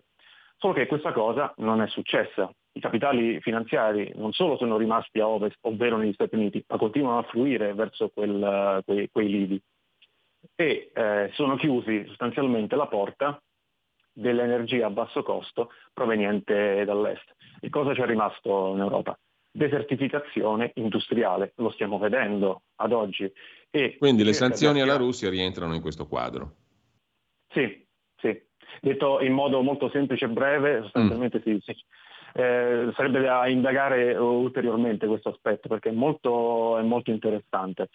Sta di fatto che eh, la uh, cosiddetta transizione verde è impossibile da attuare alle attuali condizioni, in un, in un mondo in cui in un mondo europeo in cui la burocrazia la fa da padrone e non esiste una, una, un'economia, un'economia sana, un'economia prospera che in qualche modo è in accordo con i segnali di mercato.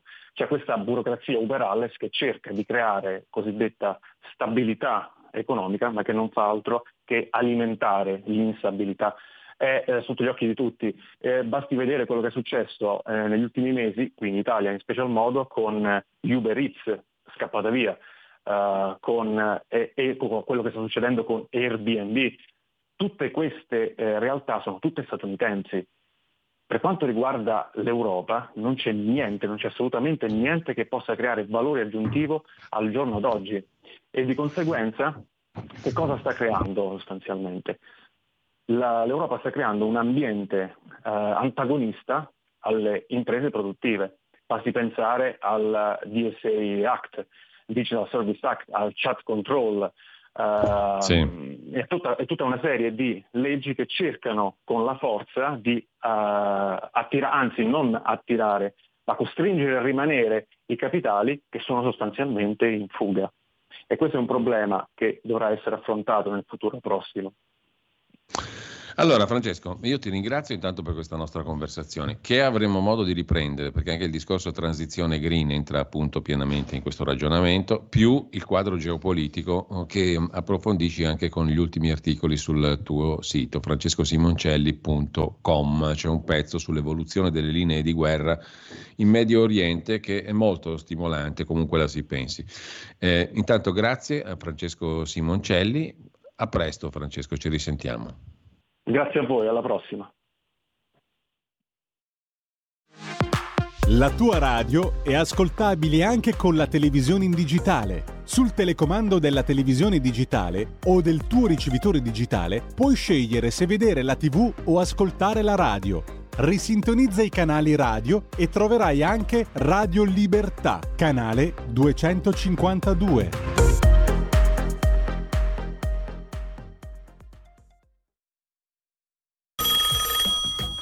Pronto? Avvocato. Mi dica. C'è bisogno di lei. Sono l'avvocato Celeste Collovati. Con me parlerete di pensioni e di diritto del lavoro e tutte le problematiche inerenti al lavoro. Ciao a tutti, sono Massimo Leonardi, avvocato e dottore commercialista. Con me parleremo di diritto tributario, diritto societario e danni da mala sanità.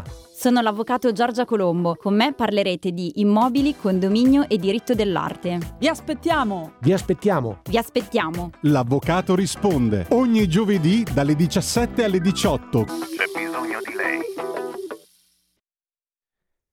Ridiamo la linea a Giulio Cainarca.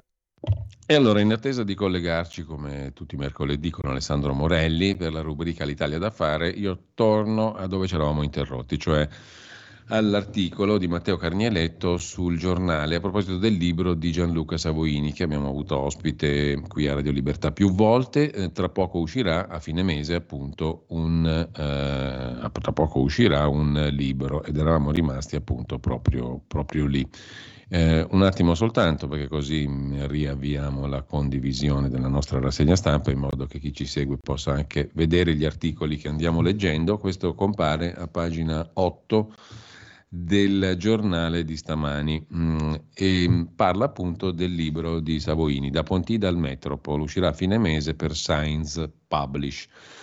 Parte dalle origini. Savoini, da quando, poco dopo essere entrato nella Lega, sceglie di far parte della consulta affari esteri del partito. Gli chiedono di quale area del mondo intende occuparsi. La Russia, dice lui. Per caso sei comunista? gli chiede un funzionario leghista. Comincia così, inizio anni 90, il suo percorso geopolitico. Bossi ne è incuriosito e cercando appoggi internazionali chiede a Savoini, nel frattempo redattore del quotidiano La Padania, di intervistare diversi esponenti politici russi.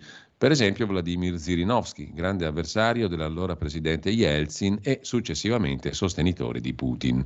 È soltanto l'inizio. La Lega affascina i movimenti sovranisti in giro per il mondo che cercano alleanze, Savoini si muove alla luce del sole coordinandosi sempre col segretario del partito, Bossi. I rapporti con Mosca si fanno intensi, con la rivoluzione di Maidan e lo scoppio del conflitto tra Ucraina e repubbliche di Donetsk e Lugansk, Qualcosa cambia, scrive il giornale. L'Occidente, in particolare l'Italia, che aveva sempre cercato di avere buoni rapporti con la Russia, si allontana dai russi. Piovono le sanzioni contro Mosca, trovando sempre la Lega contraria. Racconta Savoini. A metà gennaio del 2014 ricevo la telefonata di Gian Matteo Ferrari, militante leghista varesino di lunga data, esperto consulente informatico. Anche lui guardava con favore i nostri programmi tenere buoni rapporti con la Russia e si stupiva per come venisse trattata la vicenda ucraina sui media. Il 5 febbraio 14 nasce l'associazione Lombardia-Russia. Tramite essa Savoini organizza incontri in Italia in particolare con Alexander Dugin, quello che in Occidente è considerato l'ideologo di Putin, in realtà molto critico nei confronti del presidente russo. Savoini diventa il punto di riferimento di coloro che per diversi motivi sono affascinati da Mosca e accompagna Salvini a Mosca. Il 18 ottobre del 2018 il celebre incontro tra Savoini, Gianluca Miranda, Francesco Vannucci e tre intermediari presunti russi.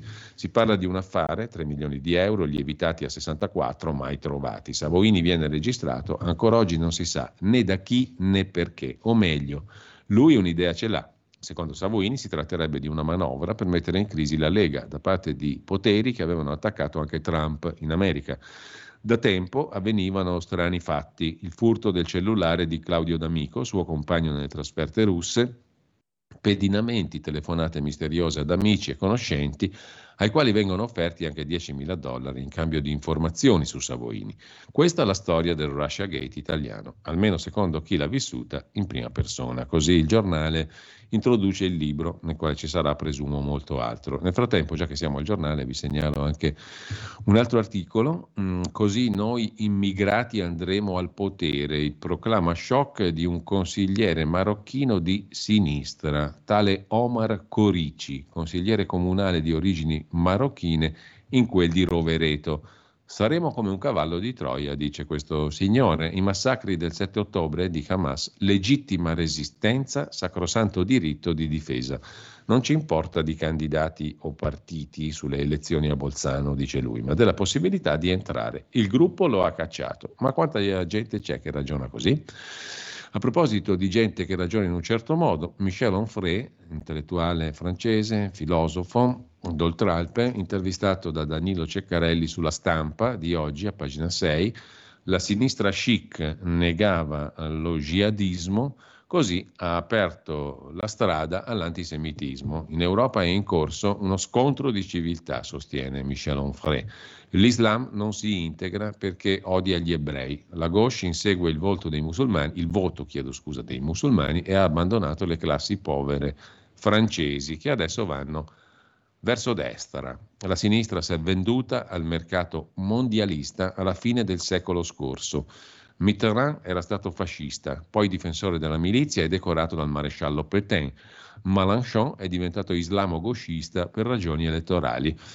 Il pogrom del 7 ottobre, sostiene Michel Onfray, in questa chiacchierata con la stampa di Torino, ha liberato in Francia quelli che hanno per patria una Palestina sognata dal militantismo antisionista.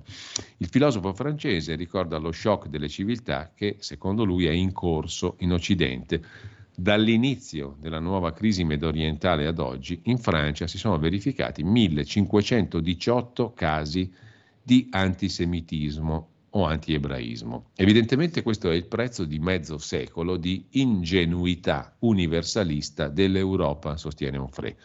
L'Europa di Maastricht crede che non ci siano né gruppi, né masse, né tribù, né comunità, né identità, né nazioni, ma soltanto individui atomizzati, consumatori che vivono gli uni di fianco agli altri, ma mai gli uni con gli altri.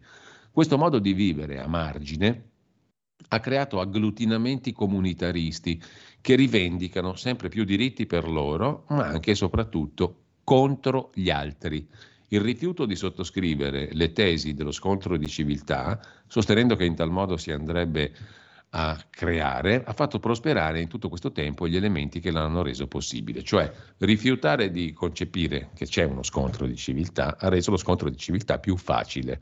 L'Islam non è solubile nella cultura giudeo-cristiana perché odia strutturalmente gli ebrei, per la verità nel Corano sono gli ebrei e i cristiani, cioè in pratica le genti del libro, a essere inferiori e questo lo stabilisce il testo sacro. Michel Onfray prosegue poi nella sua intervista a pagina 6 della stampa mettendo nel mirino la sinistra chic che negava lo jihadismo. Piccola pausa, abbiamo con noi, tra pochissimo iniziamo formalmente la nostra rubrica L'Italia da fare, Alessandro Morelli.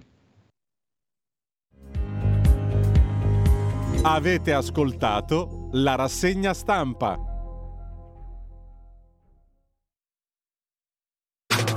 Stai ascoltando Radio Libertà. La tua voce libera, senza filtri né censura. La tua radio.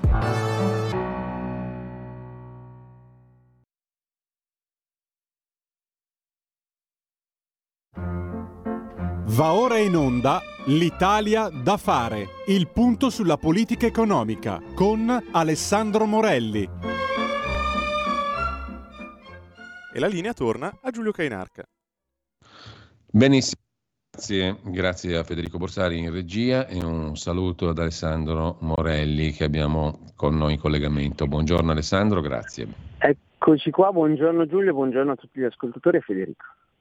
Allora, politica economica, programmazione degli investimenti pubblici sono i tuoi compiti principali. In questo periodo si parla naturalmente di finanziaria e di sciopero, lo sciopero di venerdì. Abbiamo dato conto ampiamente delle due questioni, soprattutto l'ultima che ha tenuto banco in questi giorni, quella della contrapposizione, in particolare tra il ministro Salvini e due sindacati, CGL e Will, ehm, che hanno sollevato, diciamo così, qualche distinguo anche a sinistra, ma di questo abbiamo dato conto prima. Eh, tuo commento, uh, la finanziaria ne abbiamo già parlato anche l'altra settimana, mm, il ministro Giorgetti ha, fatto, ha, sottolineato che è una finanziaria che tutto sommato cerca di andare incontro e in maniera anche abbastanza corposa agli interessi dei ceti medio-bassi. Per quanto riguarda lo sciopero, la conclusione che si è raggiunta ti soddisfa Alessandro? Precettino finché gli pare, noi non ci fermiamo, dice Landini che non vede niente quando si tratta di Fiat, eh, l'abbiamo notato prima. Agli agnelli Elkan è abbastanza supino, diciamo così, Landini, mentre quando si tratta di Salvini vede il rosso come il toro. Ma eh, sì, chiaramente, guarda, occupandomi di programmazione economica, eh, tutto, tutto com- co- questa situazione complica tutto perché eh, chiaramente diciamo che era assolutamente prevedibile il fatto che eh, vince le elezioni legittimamente in democrazia funziona così, bisogna, bisognerebbe ricordarlo a qualcuno. Eh, vince il, la maggioranza di centrodestra e chiaramente i sindacati iniziano, alcuni peraltro, eh, iniziano a fare il, eh, la contrapposizione politica e non puramente sindacale, difesa dei lavoratori contro il governo di centrodestra. Quindi diciamo che era mh, una cosa eh, mh, prevedibile, già scritta. Detto questo, eh, dicevo, occupandoci di programmazione economica, tutta questa situazione complica eh, una realtà che comunque è complessa, non dico difficile, ma sicuramente complessa, una realtà che ci vede eh, oggetto delle maree legate alla situazione internazionale, prima la guerra in Ucraina, eh, poi eh, la guerra in Medio Oriente, eh, il rialzo dei tassi che, ricordiamolo, per l'Italia significa una ventina di miliardi eh, legati all'aumento dei tassi sul debito eh, e quindi sostanzialmente una, una, manovra economica, Giorgetti avrebbe potuto utilizzare quei 20 miliardi in altra maniera. Insomma, una situazione complicata nella quale i sindacati pensano, alcuni sindacati pensano eh, legittimamente a questo punto, perché oh, eh, sappiamo che deve funzionare così, funzionerà così, eh, a fare politica più che difesa del lavoratore. Perché dico più che difesa del lavoratore? Perché innanzitutto è chiaro che in qualunque finanziaria chiunque si voglia fare opposizione, e noi l'abbiamo fatta per tanti anni, può trovare una ragione per eh, ritenersi insoddisfatto. Ma in questa finanziaria in particolare, eh, grazie al lavoro di Giorgetti, noi dobbiamo segnalare come eh, l'obiettivo, cioè il, il, taglio del cuneo fiscale per le fasce eh, non per forza più deboli, perché comunque eh, fino a 35 mila euro eh, c'è un sostanziale aumento eh, in busta paga che si contrappone all'aumento del, dell'inflazione. E dunque va ad aiutare veramente quelle fasce eh, di lavoratori che dovrebbero essere quelle eh, difese dai Landini e dai compagni. Ora, eh, ribadisco, la politica giustamente faccia la politica, l'opposizione in Parlamento faccia l'opposizione. Eh, non, è, non, è, solo legittimo, ma mi permetto, guarda, vado, vado, supero la nostra barricata. Dico che è doveroso che l'opposizione segnali quelli che sono eh, delle possibili criticità rispetto a una manovra economica che appunto si è costruita in, in questa situazione. È legittimo, è doveroso però che lo facciano i sindacati francamente anche no. Questo da un lato ci segnala come l'opposizione oggi, politica oggettivamente di fatto a questo governo non esista. Non esiste perché se le polemiche riguardano eh, il cognato di, eh, l'ex eh, compagno moroso eh, di, eh, o dall'altra parte il fatto che eh, il ponte sullo stretto o il terzo valico ci costano eh, 5, 10, 12 o 60 miliardi, intanto il terzo valico si fa, il ponte sullo stretto si fa, eh, il, il, lavoro di Giorgetti è un lavoro che eh, io personalmente chiaramente, ma sono di parte, quindi fate la tara, insomma leggiamola da, da, dal punto di vista di Andini, eh, è encomiabile perché appunto ha portato a casa il risultato che la maggioranza di centrodestra voleva portare a casa, mettendo anche paletti, dei paletti rispetto ad altri obiettivi, a quelli delle pensioni, che ribadiamo ancora una volta qui alla Libertà, è un, è un obiettivo di legislatura e quindi il percorso per ritornare nostre, uh, diciamo, agli obiettivi finali è un percorso che durerà ancora quattro anni. Quindi insomma eh, dimostra, dicevo, che l'opposizione politica di fatto non esiste, eh, il padre di, di Elish Line addirittura la critica eh, rispetto alle sue posizioni pro guerra, contro guerra, eh, a sinistra, a destra, gialli, rossi e verdi, va bene così.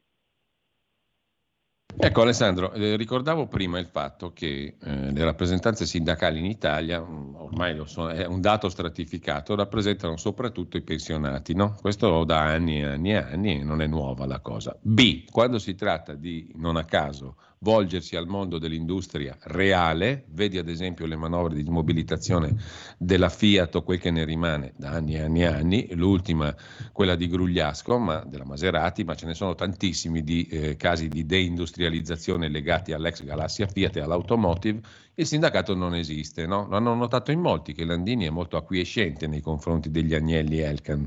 Dall'altra parte, lo ricorda oggi anche il ministro Salvini in un'intervista a Libero, eh, mi sembra giusto, dice Salvini, che i sindacati rendicontino le loro spese. Sono tre temi diversi, due dei quali sono storici, cioè che rappresentino i pensionati, che non facciano i bilanci, sono anni e anni e anni che lo diciamo. Dall'altra parte si è aggiunto in più che non fanno neanche più gli interessi dei lavoratori veri, quelli dell'industria, i famosi operai di una volta, se ci sono ancora. Um, questo è un dato politico. Come fai a interloquire politicamente con gente così? Mi viene da dire, scusami se sono terra a terra.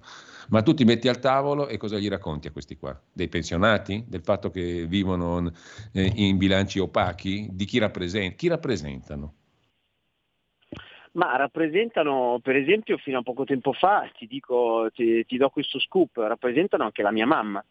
Cioè la mia, mia madre eh, fino all'anno scorso, quando poi ho scoperto eh, com'era la situazione, per comodità andava nel CAF eh, più vicino a casa sua eh, e faceva il, il 730, adesso quello, insomma, il pagamento delle tasse eh, lo faceva in una, in una, sede sindacale che chiaramente chiedeva a lei di, avere, di iscriversi. Diciamo, diciamo quindi, che prendi la tangente sulla burocrazia complicata cioè, italiana, roba, ma non è una roba produttiva quando, quando, ho detto, ma mamma, eh, come, come, hai fatto quest'anno? Mi ha detto, che eh, sono andata qua sotto, io eh, abita, avendo abitato lì per tanti anni mi sono ricordato di che sigla sindacale si trattasse e quindi chiaramente poi eh, sono intervenuto eh, e, e da, dall'anno scorso mia madre fa in modo diverso.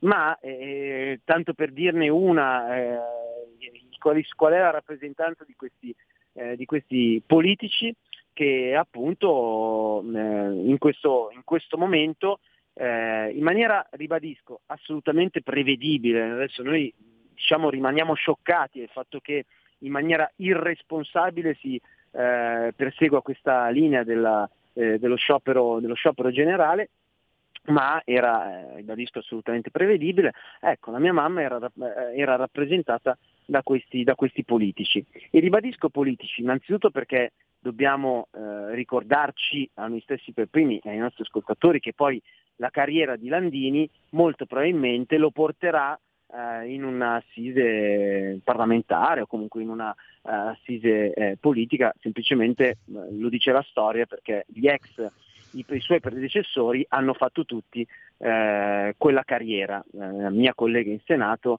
oggi è la signora Camusso. Dall'altra parte bisogna sottolineare come il, la rappresentanza sindacale sia veramente eh, lontana e ci si accorga di loro appunto soprattutto quando ci sono queste polemiche nei confronti dei governi di centrodestra, perché uno dei loro, diciamo, delle punte di diamante della sinistra nelle ultime elezioni, vi ricorderete, si chiama eh, Boubacar Sumaoro, è uno che, eh, insomma, è inutile che io stia a ricordare che cosa, eh, che cosa avrebbe combinato eh, la sua famiglia a totale sua insaputa, quindi uno non si accorge che eh, la moglie torna a casa con le, eh, con le, borsette di Louis Vuitton, con i vestiti, eccetera, eccetera, ma sapete lì c'è il diritto, eh, com'era il diritto al lusso o una cosa del genere. All'eleganza. Ehm, esatto, l'eleganza. C'era, eh, c'è un tema sul quale però eh, la, la, sinistra e i sindacati appaiono dei desaparecidi che è quello del caporalato. Eh, oggi ci si lamenta tanto per la manovra economica, ma ci si dimentica che eh, ancora in questo momento, purtroppo, ci sono delle sacche di caporalato su, sulle quali lì bisognerebbe fare lo sciopero generale, bloccare le strade, intervenire, eh, fare di tutto per eh, fare in modo che eh, ci siano non il salario minimo ma i diritti umani, perché molto spesso queste persone, a queste persone non vengono neanche eh, appunto assicurati i diritti umani, non, non lo stipendio o diciamo la, la, minima paga. Quindi di cosa stiamo parlando eh, Giulio? Stiamo parlando di persone che fanno politica, eh, il mio invito chiaramente di, eh, nella legittima eh, volontà o a volte persino necessità di alcuni nostri lavoratori di doversi iscrivere a un sindacato per essere legittimamente difesi eh, nel ruolo sindacale da eh, eh, datori di lavoro o da situazioni che non sono eh, regolari rispetto alle norme eh, vigenti, quindi questo nessuno lo tocca, ma stiamo, io suggerisco di stare molto attenti a chi poi ci rappresenta quando facciamo una tessera sindacale. Ecco, tra l'altro, dicevo prima, Alessandro, rappresentano i pensionati, però quando c'è stato da trangugiare la legge Fornero, l'hanno trangugiata eh. senza scendere in piazza, no? tanto per dire se non ricordo male. Ma eh, scrivendo, se vai a fare una googolata, cosa che io ieri ho fatto eh, ospite durante un, una trasmissione radiofonica su Radio 1, eh, quindi di, nostri concorrenti, ehm, se vai a googolare fai eh, CGL Salvini immigrazione, trovi per esempio che la eh, CGL eh, uno dei, dei, vari settori della CGL della Sicilia manifestò eh, contro Salvini per far sbarcare gli immigrati clandestini quando Salvini era ministro dell'interno e poi sappiamo tutta la vicenda giudiziaria e quant'altro. Quindi eh, sui lavoratori eh, diciamo salame sugli occhi, sulla politica diciamo invece obiettivo, obiettivo ben in vista. Ecco, tu pensi come Belpietro che Landini eh, guarda... voglia sostituire Elish Line alla guida del PD, tanto per entrare nel politicante? Beh, questa è un'opzione. Io ho verificato Landini come, mm, eh, come mm, segretario della CGL eh, può rimanere ancora qualche anno, quindi eh, diciamo il suo, eh, se volesse terminare il suo percorso eh, per come appunto eh, gli permette lo statuto della CGL potrebbe stare lì ancora qualche annetto.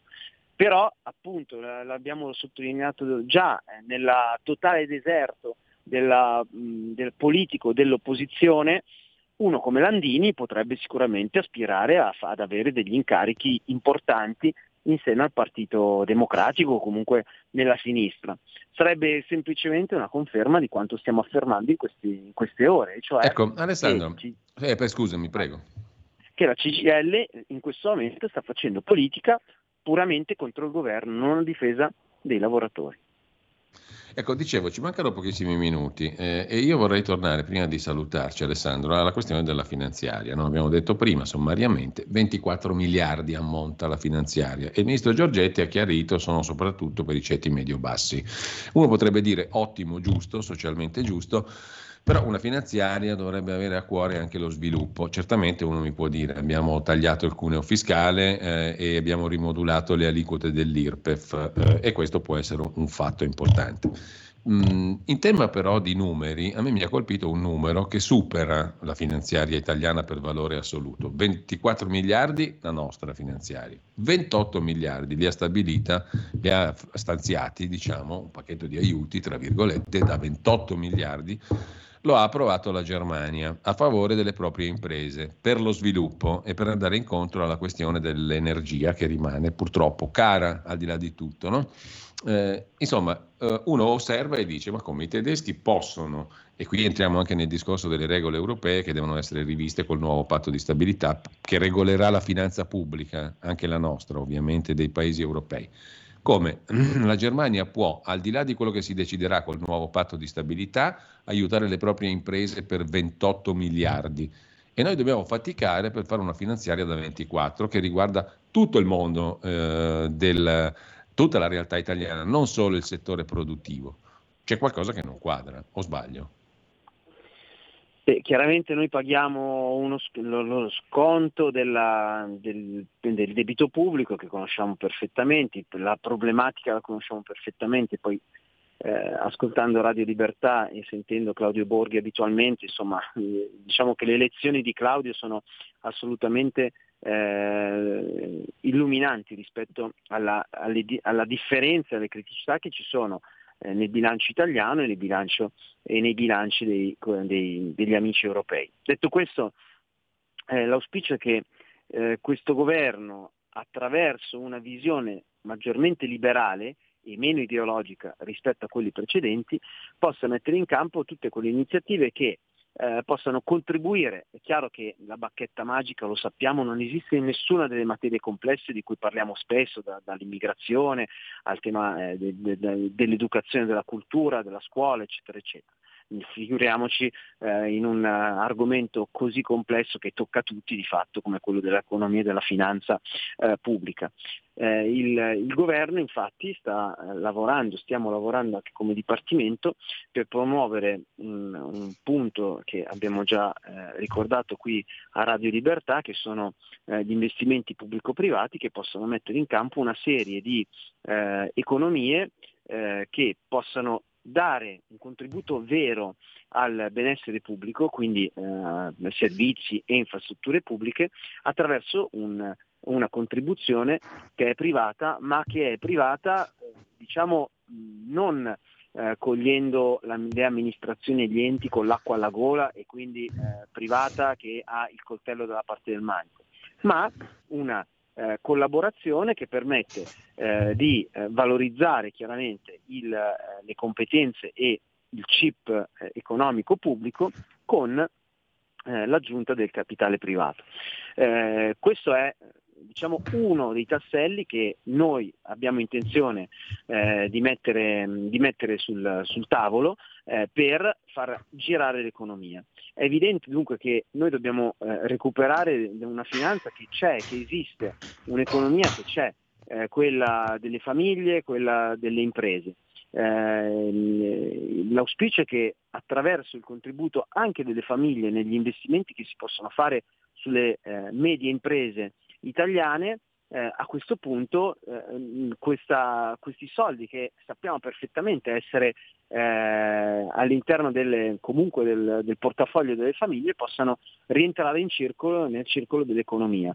Questo permetterebbe eh, di fare in modo che tanta parte del debito pubblico, che sappiamo perfettamente essere, come dicevo, eh, nel cassetto fiscale delle, eh, delle famiglie possa eh, tornare in circolo e creare nuova economia, chiaramente a favore delle famiglie stesse che hanno una legittima remunerazione, delle aziende che eh, eh fatturando hanno altrettanta remunerazione e danno posti di lavoro e dall'altra parte dello Stato, Stato in senso molto largo, degli enti pubblici in generale, che chiaramente potranno dare servizi pubblici più efficienti, di qualità e con tempi migliori al, al pubblico, al, ai cittadini. Questo è chiaramente un cambio di visione epocale perché eh, i comunisti l'hanno sempre vista come una cosa gravissima, no? dare eh, opportunità al privato di eh, avere una collaborazione sana con il pubblico. Noi la pensiamo in maniera differente, siamo stati eletti, la maggioranza c'è, questa maggioranza politica c'è proprio per queste cose e noi le facciamo. Chi se ne frega, i sindacati faranno nuovi scioperi e noi eh, il, nostro, il nostro livello di gradimento non sono certo le piazze dei sindacati, ma sono le elezioni che si stanno tenendo e nelle quali, anche in questo periodo, nelle quali il centrodestra comunque sta mantenendo la maggioranza in molte, in molte, da molte parti. Insomma. Allora, prima di salutarci con Alessandro Morelli, voglio ricordare Alessandro, per ricollegarci alla, alla questione che stavamo affrontando quando ci siamo collegati poco fa, che sei stato tra i pochi, o mettiamola così, tra i non molti, l'altro giorno a ricordare 13 novembre 2015 la strage al Bataclan in Francia, 130 vittime per mano dei terroristi islamici, 413 feriti, tra cui una ragazza veneta. Mm? Non sono stati in tanti però a, fa- a ricordare quella data lì, l'abbiamo rimossa velocissimamente. Purtroppo sì, eh, diciamo che la memoria su questi, su questi fatti eh, ad alcuni dà molto fastidio, perché chiaramente eh, diciamo, crea, permette di creare secondo loro uno storytelling che è eh, avverso rispetto a questo falso modello di integrazione che purtroppo ha portato a questi disastri, ma questi sono chiaramente eh, delle tragedie che sono la punta dell'iceberg. Dietro ci sono delle realtà nelle quali eh, in città moderne dell'Europa eh, purtroppo eh, si vive sostanzialmente come eh, nel Medioevo, eh, si viveva nel Medioevo in quelle stesse città e come purtroppo oggi si vive ancora in realtà dove ci sono eh, i gruppi terroristici eh, che governano, modello Hamas o delle, delle, mh, delle, mh, dei governi religiosi, penso all'Iran chiaramente, dove purtroppo le donne vengono ammazzate per strada semplicemente perché non portano il velo. Questa è, non è avversione nei confronti di questa o dell'altra quell'altra cultura o di questa o quell'altra religione, è la fotografia di una realtà eh, che purtroppo appunto vede alcune parti del mondo essere nel medioevo più antico. Eh, noi ci siamo passati tanti anni fa, diciamo che il percorso fortunatamente è stato un percorso che ci ha portato alle democrazie, lì non è ancora così. Oggi siamo in una realtà nella quale la sinistra colpevolmente eh, ha eh, diciamo, presunto di, uh, fa, con il presupposto di voler uh, fare questa, questa falsa integrazione, ha invece aperto, spalancato le porte e dato la possibilità a questi personaggi di eh, inserire la loro cultura in una cultura che si era assolutamente, che è assolutamente evoluta. Eh, abbiamo fatto bene, secondo me, a ricordare Bataclan, faremmo bene a ricordarvi tutte queste eh, tragedie che avvengono in Europa, eh, esattamente come quelle che avvengono in giro per il mondo. Ho citato l'Iran e purtroppo le, ragazze, le, tante ragazze che sono state ammazzate eh, in Iran o che sono state incarcerate in, questo, in, questa fase andrebbero ricordate ogni giorno, ogni secondo. Ma noi lo facciamo e ancora una volta ci danno dei razzisti, dei beceri, eccetera, eccetera. Chi se ne frega, noi andiamo avanti. Alessandro, grazie ad Alessandro Morelli, buona giornata, buon lavoro. Grazie a tutti voi, buon ascolto. Avete ascoltato l'Italia da fare.